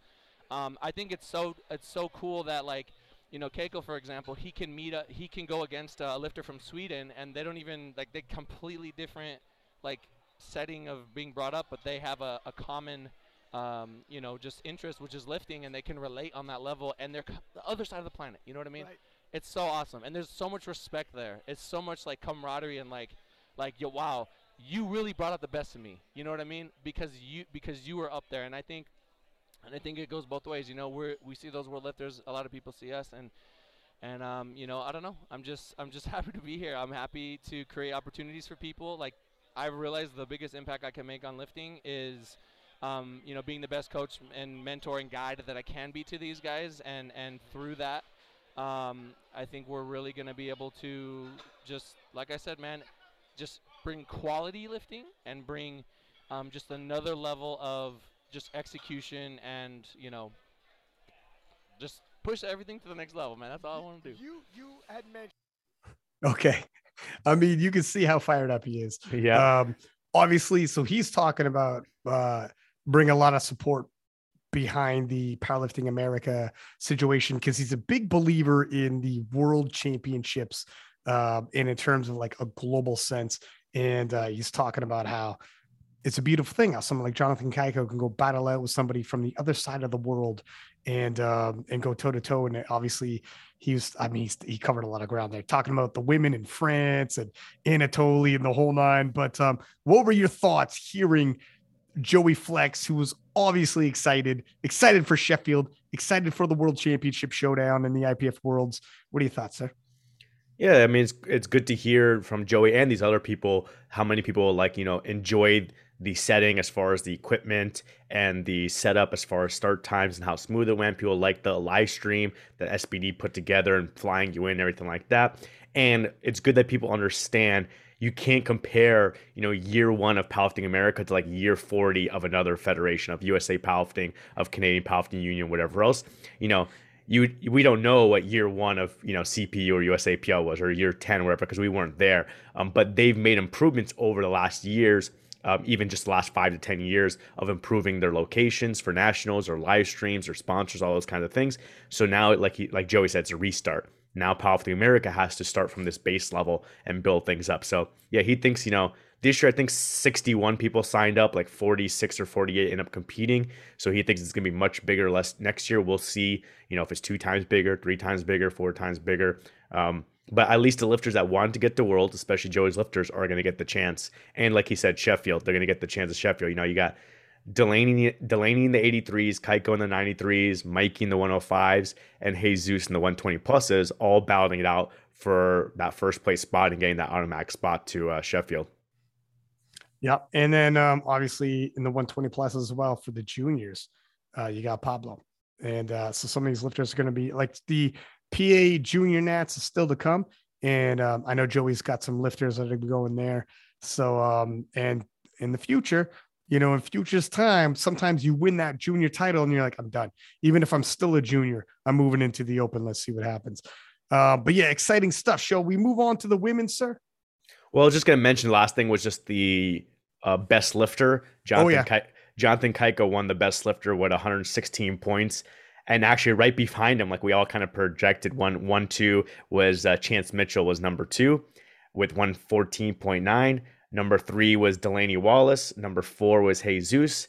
Number five was Mikey Davis, and actually Taylor Atwood number six. We weren't sure if he was going to make it into the top five or not, but you know, with how light he went on Squandel, he ended up in number six for the men. So looking at the 47s, we were picking whether or not Heather Connor would be over 400, under 400. Heather ended up going over 400 at a 402.5 kilo total. Um, and obviously is going to be at the IPF World Championships for a much anticipated showdown with France's Turbo Tiff, whom um, at the French Nationals posted a monstrous 418 kilo total. Um, so we'll have to see what happens there. Uh, what were your thoughts here? Obviously, Heather's got time to to work on things and do whatever she wants to do, but uh, what were you thinking here? Yeah, I mean, the squat looked like she had a little bit more in her, so let's say like two and a half kilos. The the bench looked easy. She, I think, something happened in her second, and she passed on her third, so maybe she has another two and a half or five kilos there. And then the deadlift looked a little bit of a struggle, but again, maybe another five kilos there. So if you say she has, you know, uh, let's say 10 kilos more in her, 12 and a half kilos more in her. Now you're getting closer to Tiff because Tiff's nominated at 418. And so Heather really has, you know, 412, 415 in her. So it's going to be a battle like we're projecting. But the thing is, what kind of turbo Tiff shows up to Worlds? Like, is she going to be above 418 or is she going to take a hit going from local meet to international? She's hitting some crazy numbers still in the gym. I think she put up like a 160 or 165 squat when her PR is 155. So now she's like squatting as much as the 52s. It's getting ridiculous. So it, it's going to be crazy what's going to happen at Worlds, who's going to show up if both of them show up and both go over the world record, it's going to be one of the the best battles there between uh, those two. And and Heather might have to pull, you know, 200 deadlift, maybe 202, maybe 205. We don't know. It's insane. Uh, and had a mock. I don't know if it's like a mock meet or just an SBD day with singles. And posting up like she went bef- beyond 418, but this is not cutting or anything like that. So it is, you know, take it with a grain of salt. Just the top end is absolutely monstrous. Um, and Heather's doing world games in equipment. Uh, so she's got a, a, very tough schedule, but you know, I mean, she wants to experience it all, man. She's been around the block and wants to take it in. Let's go. Let's world games coming to US. Let's do it. You know, I got a showdown with Turbo Tiff. Let's do it. You know, however, whoever wins, it's all right. She's already won world titles. And if Turbo Tiff wins with the biggest total of all time, okay, fine. It is what it is. You would have told anybody previous anyways, right? So um when you're at the top end, you got like everything to gain, nothing to lose. Uh, because especially when you already got world titles to your name, hardest thing is like being able to set yourself that if it all ends today, am I good? And uh, when you've won enough world titles, broken world world records and whatnot, you're like, yeah, I'm probably now I got nothing to lose. Now it's just let's rock and roll. Let's let's let's let's seek these showdowns and see what happens. Um, so Heather Connor, um, in the 47s, and Cindy Vaughn was that one of your lifters? Yeah, that's one of my lifters. She um, started me somewhat started up with me somewhat recently did my meet in december and then i was like hey i'm going to powerlifting american nationals. There's no qualifying tools if you want to compete. So she came with her friends and everything like that. I don't, I don't know if you remember her friends had and her family had all the signs and the yeah. the, the sticks with a picture of her face on and stuff like that. So she brought the whole family and friends. They had a time in austin and she actually got a alternate spot uh reserve spot on the team. So she's on the nominations as a reserve um, so if someone happened to drop out, whatever like that, she potentially has a chance. If not, she'll probably get an invite to the North American Championships of Panama, and we'll go do that instead for another vacation. Uh, and I was going to mention as well for the battle between Heather and and Tiff. The other thing too is if they're both right around that world record total or above, whoever loses could potentially still get into Sheffield because you need that 95% of the world record total. So if you're like, listen, I'm at 105% of the world record total and I got second place, they may still put you in as a wild card. So then you can get your rematch at Sheffield. And this is it. This is why you got to show up. This is why you don't back away from competition. And neither Heather nor, nor Turbo Tiff are going to back down. You know, the, they, they will seek out competition, win, lose, or draw. They want to face the best um, and and that's each other, man. That's you got to go to IPF Worlds for that, and then potentially Sheffield. Um, looking at the 52s, Marissa Inda, former world champion in the 52s, um, you know, finished off with a 387.5. She's capable more than that. Um, Agata ended up with a 360. Uh, but you want to you want to do enough to win, but not do too much to overextend. Um, get your punch your ticket to the IPF World Championships when she goes to Worlds again, France got Naomi Allabert, got Riko Shizuka, um, absolutely stacked in the 52s. Canada's got Steph Keen. So 52s is, I mean, Canada's got like uh, 52s got more than that. 52s is a s- super stacked class. Um, but Marissa just really wanted to get punch her ticket, and that's what she achieved. Yeah, I mean, I believe she passed on her third squat and her second and third deadlift. So she left some in the tank. You know, she's potentially still coming back from the injury from back at nationals. So why take extra attempts? But I think the squat she had like two and a half kilos more in her. The bench, I believe she missed the 105. So if we just take the 102 as is, and the deadlift looked pretty easy. Maybe she has 10 more kilos in her, maybe 15 more kilos in her. The thing is, like you said, it's stacked. Six lifters are nominated 405 or above. So if we give her, you know, two and a half on squat and 15 on deadlift, she's right in the mix with those lifters in that 405 to 10, 410 range. I think it's going to be difficult to keep up with the uh, Nomi and Suzuka from France, but she can be in the mix there for, you know, top five, maybe even third place, depending on how she can do from building back from the injury in his next eight weeks. The podium will be insane. Um, but to win, I mean, Naomi Allabert's got 445. Shizuka's got 338.5. That is insane. That is absolutely insane numbers for 52 kilo lifters. Uh, and they're both from France. I mean, it's it is crazy what's going on over there. Um, taking a look at the 57s, Alexandria ends up hitting a 375. And um, is she going to be? Let's take a look at here. No, she didn't hit the minimum qualifying total you needed gotcha. to get the automatic spot. So she went into the alternates and I think she may have just declined the alternate spot anyways. So as we go through the roster, uh, we'll discuss how we get we get to double up in a weight class since we didn't take a 57. But her total would put her right around uh, 11th out of 21 on the nomination. So she'd be right there in the middle. Um, yeah, not bad if she was all. able to go. Yeah. 63 kilo class, Megan Scanlon. Uh, Megan obviously previously had the world championships with uh, in the 57 kilo class. Uh, she came in second at the World Championships to Maria T, breaking world records, taking a world record total until Maria T walked out with a final deadlift, took the World Championships and the world record total um, herself by 0.5 kilo. So Megan Scanlon with a 495 kilo total and clinches her spot um, amongst the 63s of the world. The 63s, again, Team France. Again, Team France, man. And um, how do you contend with Leah Bavoil? More than likely, you don't. Um, I don't think there's anybody in the world who's contending with Leah Bavoil. And just like in 52s, no one in the world is contending with uh, Naomi Allabert except for Shizuka, who's also from France. So beyond France, France is just abs- super, super dominant right now on the women's side, uh, particularly in those later weight classes. But um, I mean, Megan Scanlon is quality, world class lifter. And the drop off after Leah, I mean, you got Chiari Bernardi, who's a previous world champion in the juniors, now in the open. Uh, Sarah Naldi, also from Italy, who was a previous junior, now in the open. And then Megan's right there, um, you know, just two and a half kilo behind. And she could easily, I mean, she's only five kilo behind uh, Chiari Bernardi. So Megan Scanlon can find herself at the silver, find herself throw on the podium, find herself off the podium. That's how close it is. It's all within like just a few kilo, and all of these people are world class, as well as you know Iris Schulten and you know Annie Nelson from Great Britain, Iris from uh, the Netherlands.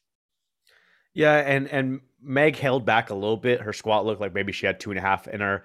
The bench, she missed her second. I don't remember what the issue was, but she smoked the third. The 122.5 looks like she had five more kilos in her, maybe even seven and a half more kilos in her, which starts becoming a pretty ridiculous bench in that 63 kilo class. And then the Delph, I think it was pretty pretty difficult. Maybe she had two and a half in her. So that could put her up into then her real total that day was 505. So now she's in the mix with those Italian lifters. Um, she has the weaker deadlift, so they're going to be a potentially pull her off the podium. But she's definitely in that mix for the podium battle with the two uh, Italian lifters. Plus, like you said, Iris, Annie, any of these ladies could progress, pull a big deadlift, and get in there. So, yeah, no one's contending with Leah, but it's definitely going to be an interesting battle for that weight class. And that gold medal in the deadlift, or sorry, in the bench press, is looking better and better but uh, there's some big benchers in there and when you look at the rankings as well but she'd definitely be a favorite for the for the bench gold um, looking at these 69s. Now, this was the battle on the women's side. Kristen Dunsmore coaches Chelsea Savage, and uh, both of them had previously gone to the IPF World Championships, both of them dealing with injuries, both of them on a comeback. And this is comeback season. But to spice it up, Kristen Dunsmore was literally coaching Chelsea to take away her dream of getting back to the World Championships.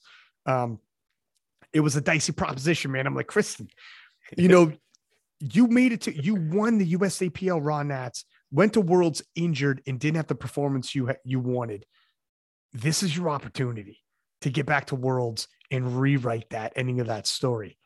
And damned if she isn't coaching a lady to try to take away her dream on that. And it became a battle right into the deadlifts where Kristen Dunsmore was actually behind. Now you had been you had handled her, so I'll let you call the action. But going into the deadlifts, it was looking like Chelsea might pull this off. I mean, she she was breaking American records in the bench press and had all types of momentum on their side. And we knew Kristen Dunsmore had a bigger deadlift, but we you weren't sure how it was going to turn out, depending on if the injury was going to be re-aggravated. Um, in training, the deadlift was a little up, a little down, um, here and there, depending on how she got sick. So there's a reason for it, but how well did she recuperate? There were questions around it. And you didn't know until the proof was in the pudding, right down to the very last deadlift. And she just nudges past her own pupil, the lady that she had brought back. Um, and uh, yeah, walk us through it when you were handling this. Yeah, I mean, going in, like you said, uh, Kristen was dealing with a little bit of injury. Plus, she got sick, so she me- missed some training during her peak. So Chelsea was definitely in the driver's seat going hand- in on opener. She was ahead. Her squat went exactly what I was expecting. I thought her top end was 180.5 uh, to chip the record, and that's what she did. And for us, we pulled back on the squat a little bit because that's the one that would cause pain. So we did a little bit less than her best. For bench, that's where Chelsea slipped up a little bit on the opener. I think she like jumped the press command on 113. So they retook 113. And then to play it safe, they only jumped up to 117.5 because you don't want to just get stuck with your opener there. So they played it safe, but she smoked it. So she if she had executed on an opener, she could have potentially had, you know, another five kilos there on bench, which would have put us in a really bad position. But that helped us out a little bit. For Kristen's bench, her bench was down a little bit, so we pulled back the numbers, and then it was just we're down to Delph now. What we need uh, to put us in the best position is for Chelsea to miss two deadlifts. So I was telling Kristen, hey, you're still in this. You know, top end, we might have to push, you know, 222, 225 is what I was talking to Jason, but hopefully they miss two deadlifts and we don't have to pull that much. And so Chelsea takes the 195 opener, which I thought was a little bit heavy. And we'll never know. It's one of those things you'll never, you can't go back and replay it and see what she had on the day as far as strength and grip and everything like that. but they took a 10 kilo jump to 205, which she hit in training. Um, but Bill, as as Bill's mentioned before, she's had grip issues with that weight before, and I think like she barely got off the ground, or maybe didn't even come off the ground on her second attempt. So at that point, I had um, initially pulled down Kristen's second attempt because Chelsea's opener looked tougher than I thought. So I said, okay, let's not take a big jump. Let's pull it down and let's see if she gets her second. She misses her second, so we make our second, and then I took the the jump we needed, 215, so for Chelsea to miss her third. And she didn't even go out there and do her third. I don't know exactly what the reason was, if it was just like they knew they had no shot at getting it, or if there's also the possibility that because it's a short flight, by Chelsea passing, it was also one minute less rest for Kristen. So that could be strategy like, okay, go out there and do yours now with shorter rest. And so Kristen had to go out there and shorter rest, pull the 215, and she got it and she pulled for the win. Um, and then the other thing I just wanted to add in too, like we had mentioned with the 57s, that the lifter didn't hit the qualifying total to make it to Worlds. That means we have an extra spot, and that extra spot went to Chelsea, and Chelsea waited till the last minute, like 20 minutes before it was due, and she was talking to Kristen, and they both decided to go to Worlds, so they're both going to get the rematch at Worlds. And that's huge because if they had, if they do a couple things, look at um, you could say maybe Chelsea gets, you know, all three dead or bench presses in and picks up five kilo there and then makes the adjustment on deadlifts. So they end up not going quite so heavy on the opener and maybe they pull back a little on the jump from the opener. So then they get more kilos there. So if you're a Chelsea fan, you're like, okay, we got more kilos. However, Kristen Dunsmore is like, if I end up squatting more and I start rehabbing a little better and I start doing a couple things better here and there, maybe my bench comes back up. My bench wasn't there. I'm capable of more on my bench. And then my deadlift, I could I still think I'm an out deadlifter regardless. Either way, it's going to be a hell of a rematch. Looking at the 69s, um, the Norwegian Mart now with 542.5 um, is a monster total in the 69 kilo class. Returning world champion Chandler Babb is back. And then former world champion in the 63s 63. or 72, 63s, Ivana Horna is back as well. You got Clara Perrault from France, who's a teenager, and Clara is, is going to be in the open with a 500.5. Um, and then junior world champion has now entered the open, and there's two different world championships happening. The juniors and the open are split. So a lot of these people might be able to do both. They don't have to choose anymore. Agnes Rudin from Sweden, who can hit around the 500 mark as well. Her and Clara, kind of junior rivals, now both in the open. And then in sixth and seventh is Chris Dunmore and Chelsea Savitt. See, the Americans got some work cut out for them. That is a, a tough class. The women's division internationally is super uber tough, but um, both Chelsea and Kristen might be able to add some kilos onto their total. Yeah, it's, it's definitely stacked, and it's like different sometimes seeing these U.S. lifters ranked so low. Like we're used to them all being like you know ranked in the top three. Now you see you know Kristen at six and Chelsea at seven. But like you like you said, they both potentially have the chance to total more. If Chelsea picks up five on bench and two and a half on deadlift, she's in the 500. She's right up there with Clara. And if Kristen can, you know, pick up, you know, some some kilos again on squat and bench and still pull the same deadlift, she's right up there in 500 as well. So it might be tough for them to steal a podium spot. It depends on who shows uh, who shows up as far as what they can execute. But they can potentially move up a few spots and get fourth place or something like that and score points for the team. Because uh, as we'll probably discuss in the preview show, the women's side is going to be the harder team award to win than the men's side for the U.S. Oh, dude, it is so uber competitive. This is legit world championships. You get number five in the world, it's it's legit. You, you know, you're going against nothing but lions. So for either of those ladies to get in the number f- top five is is definitely remarkable, nonetheless. And they're capable, man. Kristen Dunsmore is capable of going into the like more than just 500 kilo if she's 100% healthy. If she can actually push like she can, and and she's back to being healthy, she could go into the 510 range or maybe in a little more, depending on how depending on how she feels. Um, but even then, might not be podium. Who knows? You know, not with Ivana Horna's already have 515 and what she's capable of as well, former world champion herself. Um, it's tough, but it's worth it. It's the world championships to be in the mix. How many people are in the mix being top five in the world with the world's best? You know, it's it's top just to make top five is, is an insane deal for most people around the world. Be like just to be in that conversation. Um, it's it's a hell of an experience. Looking at the 76s, my friend, So Dana McNeil flew all the way from Japan because uh, she's in the military and stationed, and an absolutely brutal travel. Uh, hours and hours and hours in the plane, close to 30 hours in the plane or something crazy like that. Um, the amount of time zones, I, I have no idea. It's a, an amazing amount of time zones. It's incredible. Still posted up 532.5. Now she's hit a 550 we'd seen previously, but still respectable considering what she had to deal with. What were your thoughts there? Yeah, this was actually part of the session that you and I were announcing. So we were watching this, and yeah, she basically kind of cruised like you know, we were watching it and it wasn't a battle between her and second place, but she, you know, left some in the tank on squat, left some in the tank on bench. And surprisingly, with a 245 deadlift, left some in the tank and the deadlift. So that was actually a PR deadlift for her. And it looked pretty damn smooth. And, and she's a puller. So with those, those people that have, you know, good leverages for deadlift, they can really grind it out. Like a Kimberly Walford, she can really grind it out and lock it out. So Dana's a similar thing. So who knows what her top end is going to be on that deadlift? So she's currently nominated fourth for Worlds, um, behind the likes of uh, Jess and Kimberly. But who knows? You know, she's going to push a little bit more on squat, push a little bit more on bench, and then potentially just put what she needs on deadlift to keep up with these other ladies and could be fighting for that podium spot. Dude, the 76 is a stacked. Um, Carlina from New Zealand is not going to be able to make it, but Agata Sitko from Poland is. Now, Agata is a teenager winning world titles in equipment, um, also out total Jessica Buettner. Now, Jessica Buettner, I think, is capable more at the top end. However, Jessica Buettner's got to work cut out for it. Now, add to that the GOAT, Kimberly Walford in third, obviously Dana McNeil there in fourth, and Vilma Olsen, a junior world champion, uh, Sophia Ellis from Great Britain. I mean, Isabella von Weissenberg is back. Hello. The, the return. It, the return of Isabella. This time she's under the team Australia. Whoa. How does that sit the Swedish people? Uh, but yeah, man, it is an absolutely stacked 76 kilo class.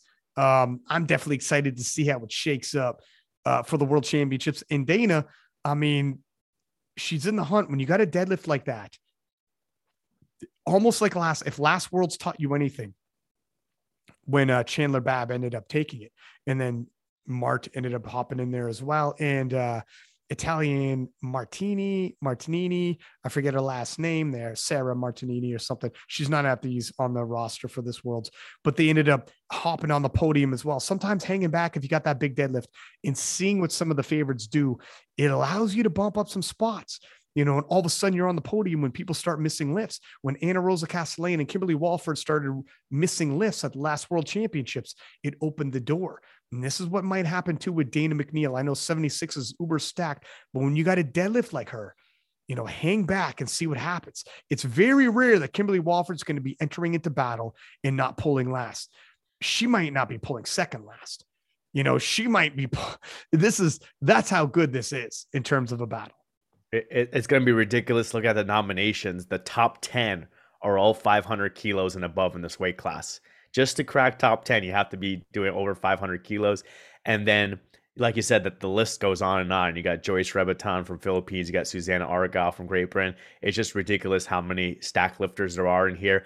And I, I, I set you up on uh, announcing Agata. You know, you had mentioned you had slid into her DMs. You said she was focused on World Games. And then yesterday, I was looking at the nominations. I was like, damn, she's in. it, it's uh, she, it's gonna be a battle.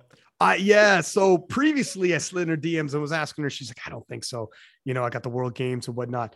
And then I seen her nominations. I slid back in there. I'm like, I gotta. What's going on here, man? you told me. She's like, ah, I don't know. I think I'm gonna do it. She said it's not hundred percent, not hundred percent, but she's pretty sure she's going to. Um, I was like, I was like, I'm pretty sure she's going to. I was like, maybe the Polish Federation reached out to her and said, "We have a mission for you. You have to represent us here at Classic Worlds." And look it. I mean, as a teenager, just you know, hop in there, see what happens. I think she's going to base it off of her enthusiasm. Um, I think she she sees the hype around it and how fun it's going to be, and she's probably telling herself, "Oh, what the heck." Um, it's tough though because if you go, she's going to have to go all out if she's going to win, and if she goes all out, it a, what, how many weeks later is it World Games? It, it's about four weeks. It just depends on their their training too. Like how much are they getting in the equipment leading into Classic Worlds? Like what if they're training in the equipment five weeks out, six weeks out from World Games? So you might be doing like a heavy equipped squad or bench the week before Classic Worlds, and they may throw you off. So yeah. it depends on yeah how they're training, but you you can make an argument for all of them. You know with how fast Agata's progressing with with Jess still filling out the weight class, Kimberly Walford filling out the weight class. I think she weighed in 73 at nationals and Dana weighed in 73 and change at nationals as well, so she can fill out some more. So they can be bumping up their squats and benches while they also have this big deadlift in the bag. Yeah, um, it's it's going to be interesting to see what happens, man. There's there's a lot of big deadlifters uh, coming to the IPF Worlds and the 76s. Um, it is a stacked class, man. In the women's division internationally, it is pretty neck and neck in all of these divisions. Um, and also in the 76s, you know, Aliza Tessler, it was, she had told me in the back, she'd been competing one year and this opportunity to open up. Chloe Dublin said, you know what, you should go there. You're going to be lifting amongst a bunch of world champions. You're going to have the time of your life. She's like, ah, what the hell? If I could pull 400 pounds, um, that'd be amazing as well. Right. And Chloe Dublin, who's, I mean, you know, been to world championships in and out of equipment and, and is a huge star in powerlifting's like, you're going to have to earn it. You know, I need to see your second move like it's supposed to. They end up throwing on 400 pounds for the final dead, and Aliza was was you know over the top happy, like she had just won the world championships herself. But uh, this is where like the PA Nats, because it's year one, you could find yourself straight there in the limelight with returning world champions and and the whole nine, and be like, oh my god, what what is going on right now? It's like almost you got the vibe. It was a special time at the PA Nats. Um, and speaking of world champions and stars, Amanda Lawrence in the 84s. Now we had thought she might go full send. Um, I think we had an over under. What, what did was he? Oh, I think we were off though, because I think she, I, we all said she was going over 430. Was that not right? I, I don't remember if we had an over under on her total, but I was thinking, you know, if she was going to push a little bit, she can get 635 or if she can really like play conservative 615 and she had talked to me like she had listened to that and she was like 635 it sounds like a lot but then she started adding up her numbers so what she thinks she's capable of and what an easy day would be and she's like oh not that far off and she ended up doing 625.5 so right, uh, right around that range we were expecting. Yeah i mean uh she didn't go full on out and she really didn't need to um, so it doesn't really make sense for her to. Looking at the world's nominations where most of the divisions are absolutely stacked uh, her division is not going to be absolutely stacked, but her bigger battle is going to be using the formulas and winning best lifter and chasing history. If she wins best lifter at the IPF World Championships, she will be the only person on the women's side, maybe even the men's. I don't know if you got that stat to have won three of them, which is, I mean, considering how hard it is to win at the IPF World Championships, let alone win best, best lifter, let alone having done it three times. That's insane. Uh, the IPF World Championships is uber stacked. Take a look at the rosters on Good Lift if, if you get the chance. So um, if she does it, has even someone on the men's even done it three times.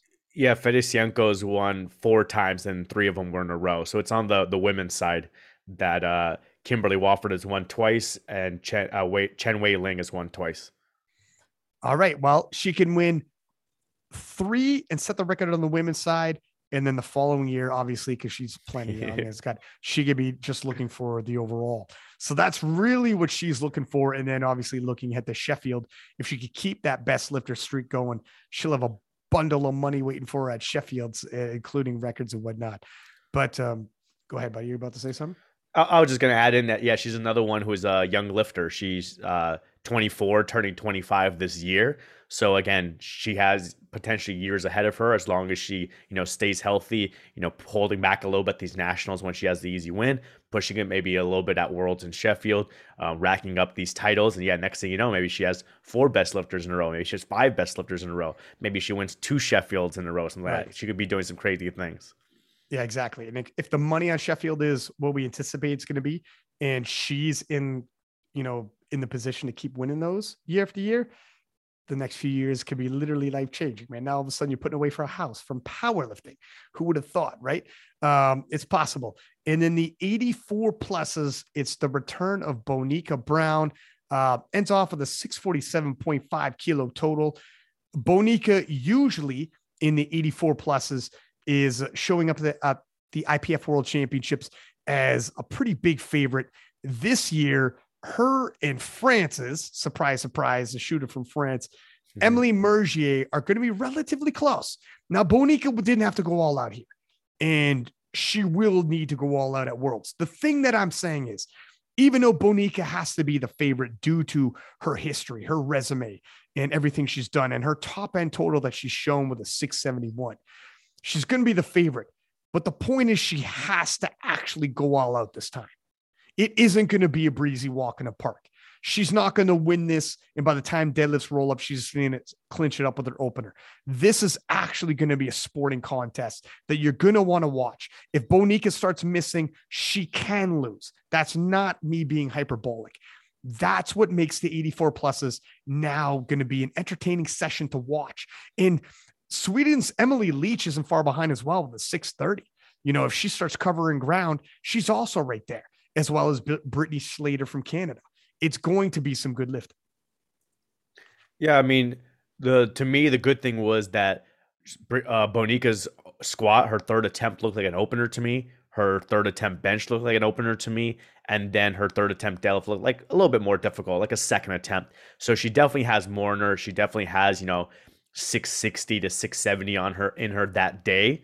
So again, it just depends on how she's going to be managing her training around world games and equip training and the raw training to make sure she comes into worlds being able to do you know a 660 or 670 because yeah if, if emily Mergier from france is pushing 650 to 655 then bonica can't be coming in yet with the 647 she has to be you know 660 so it just managing the the training of the two meets that are going to be one month apart and coming away with the title. But it's also going to be good for her too, because sometimes you have you know people that win world titles and like oh they didn't compete against anybody, so it's good to have that competitor there to say hey I beat this person, I beat that person, uh, I beat these top lifters these various years, and that's why like I have the legacy that I have. Right. And it is the big thing is not just you're right, not just that the world games are close, competition's close, but it's an equipment. So that changes how you train and how that's going to affect Bonica and Heather. We don't know, but it's it's going to be it is going to affect them. And for Heather, she's got to learn the equipment. Like this is relatively new to her. Um, you know, considering some of these people have been in equipment for the past 10 years that are going to be at the World Games. So if you're like in the past year been mucking around a little bit here and there, that's not the same, right? So um, yeah, it depends, man. It's it's gonna be it's gonna be tough. It's a tough schedule, but live life, you know, live life. But uh, Chloe Dublin was at this PA Nats. She was showing me pictures of World Games, the opening game ceremony, and it is wild, man. This is a for real multi sport event with like thousands and thousands of people in attendance watching, um, and like a athlete compound, just like the Olympics, the whole night. It looks it looks freaking crazy, man. So it's going to be an amazing experience nonetheless. Even if like let's say Heather Connor's like I'm going to go all out at Worlds and maybe at World Games. I'm not a 10 year veteran in equipment, but if I can go, let me let me I'm going to do my best. But um, you know, just living the experience through it anyways, right? It depends. Um, so maybe she's going to put full more attention after this Worlds is over. Who knows? Yeah, I mean, just the experience of World Games, what I've heard and what I've seen is crazy. Yeah, it, it is the Olympics for the non-Olympic sports, and you may think like, oh, that's way lower level, but in some aspects, it's just the same level as far as like how far out, how many years in advance they select it, and the city starts preparing. Uh, Robert Keller and I have gone to Arkansas. We've driven to Arkansas for the state championships. We run there three years. And when you go into Birmingham, they have the signs that say, you know, home of World Games uh, 2022. And you can go see the stadium that's going to be and everything like that. And he was showing me the area. And of course, yeah, they have their own like Olympic Village. They have their own opening ceremonies where all the countries are walking out and you're wearing your uniform and everything like that. So just for the experience, as far as World Games is pretty ridiculous. For what I've heard from the powerlifting side too, like they have special Eleiko racks that are custom paint and everything for that event. And they have like one rack for every single lifter. So let's say you oh had oh a God. flight of 14, you have 14 racks back there. You get to warm up on your own rack. You don't have to work in with anyone like that. Um, no fighting or anything like that. And it's the, the venue and the setup looks similar to what like Sheffield is going for as well. So it, it's pretty high level. It's going to be a great experience for those lifters, coaches, everyone that goes. So yeah, even if you go all out at Classic Worlds to get the title and then maybe underperform a little bit at World Games, you can at least say, hey, listen, I went there and I was there with all these other uh, pro- professional athletes and non-professional athletes, depending on the sport, at the World Games. Yeah, it's going to be crazy. Um, who got the best lifters? So obviously, as we all predicted and expected, Amanda Lawrence got first, one 118 points. And then behind her was Heather for second, Meg Scanlon for third, Bonica Brown for fourth, and Dana McNeil for fifth. There it is, man. Any other notes you think we should hit up, or do you think we're just about at it? No, I think that covers everything as far as, you know, the battles, the people going on to worlds, everything like that. We don't know yet the details for where nationals is going to be next year and the date and stuff like that. Um, but should be coming out hopefully sooner. You know, last time was a little bit of a rush. This time they got plenty of time. So maybe in the coming months we'll figure out where that is and maybe you'll get to come back and do this all over again. And dog, judging by what Joey Flex is saying, it's gonna it's gonna he said he's going he's bringing his troops in in in full force. So um, we're going to have some battles if that's the case. Uh, yeah, all eyes on that. But until then, man, we got to look forward to World Championships. Listen, sir, much appreciated. Um, how do people reach you to get coaching again? Yeah, so the easiest way would be our website, thestrengthguys.com, since I work through the Strength Guys. If you want to hit me up on Instagram, Coach Arian K. Um, also, you know, people know the positions of power, which is the little um, deal we have between uh, the Strength Guys and King of Lift. So uh, that's another option too. If people can't afford, you know, the one-on-one coaching, then they can also go look into Position Power and the programs we have on that app. Where especially if people are self-sufficient, if they can handle their own, you know, um, training as far as being flexible, if they have to move days around, if they have to adjust some weights, if they have to, you know, focus on a little bit on researching their own technique and things like that, they can go on there, get really good programming, do the other stuff themselves, and, and save money if they can't afford the one-on-one coaching yet. And anybody listening, please uh, subscribe so you don't miss any more podcasts. You'll get notifications on whatever platform you're on. Just subscribe. Give us high ratings. Um, it helps us out a great deal. And it will, don't go nowhere because we got the fantasy league coming. Uh, we're going to schedule that podcast and we'll talk about the our picks for the IPF World Championships uh, once now that the nominations are out and um, and we're gonna start having you know people on leading into the world championships. Different people hyping up the different showdowns. Let's see if they give us some more sound bites. You know they will. Um, until next time your boy six pack lab at six up and we are out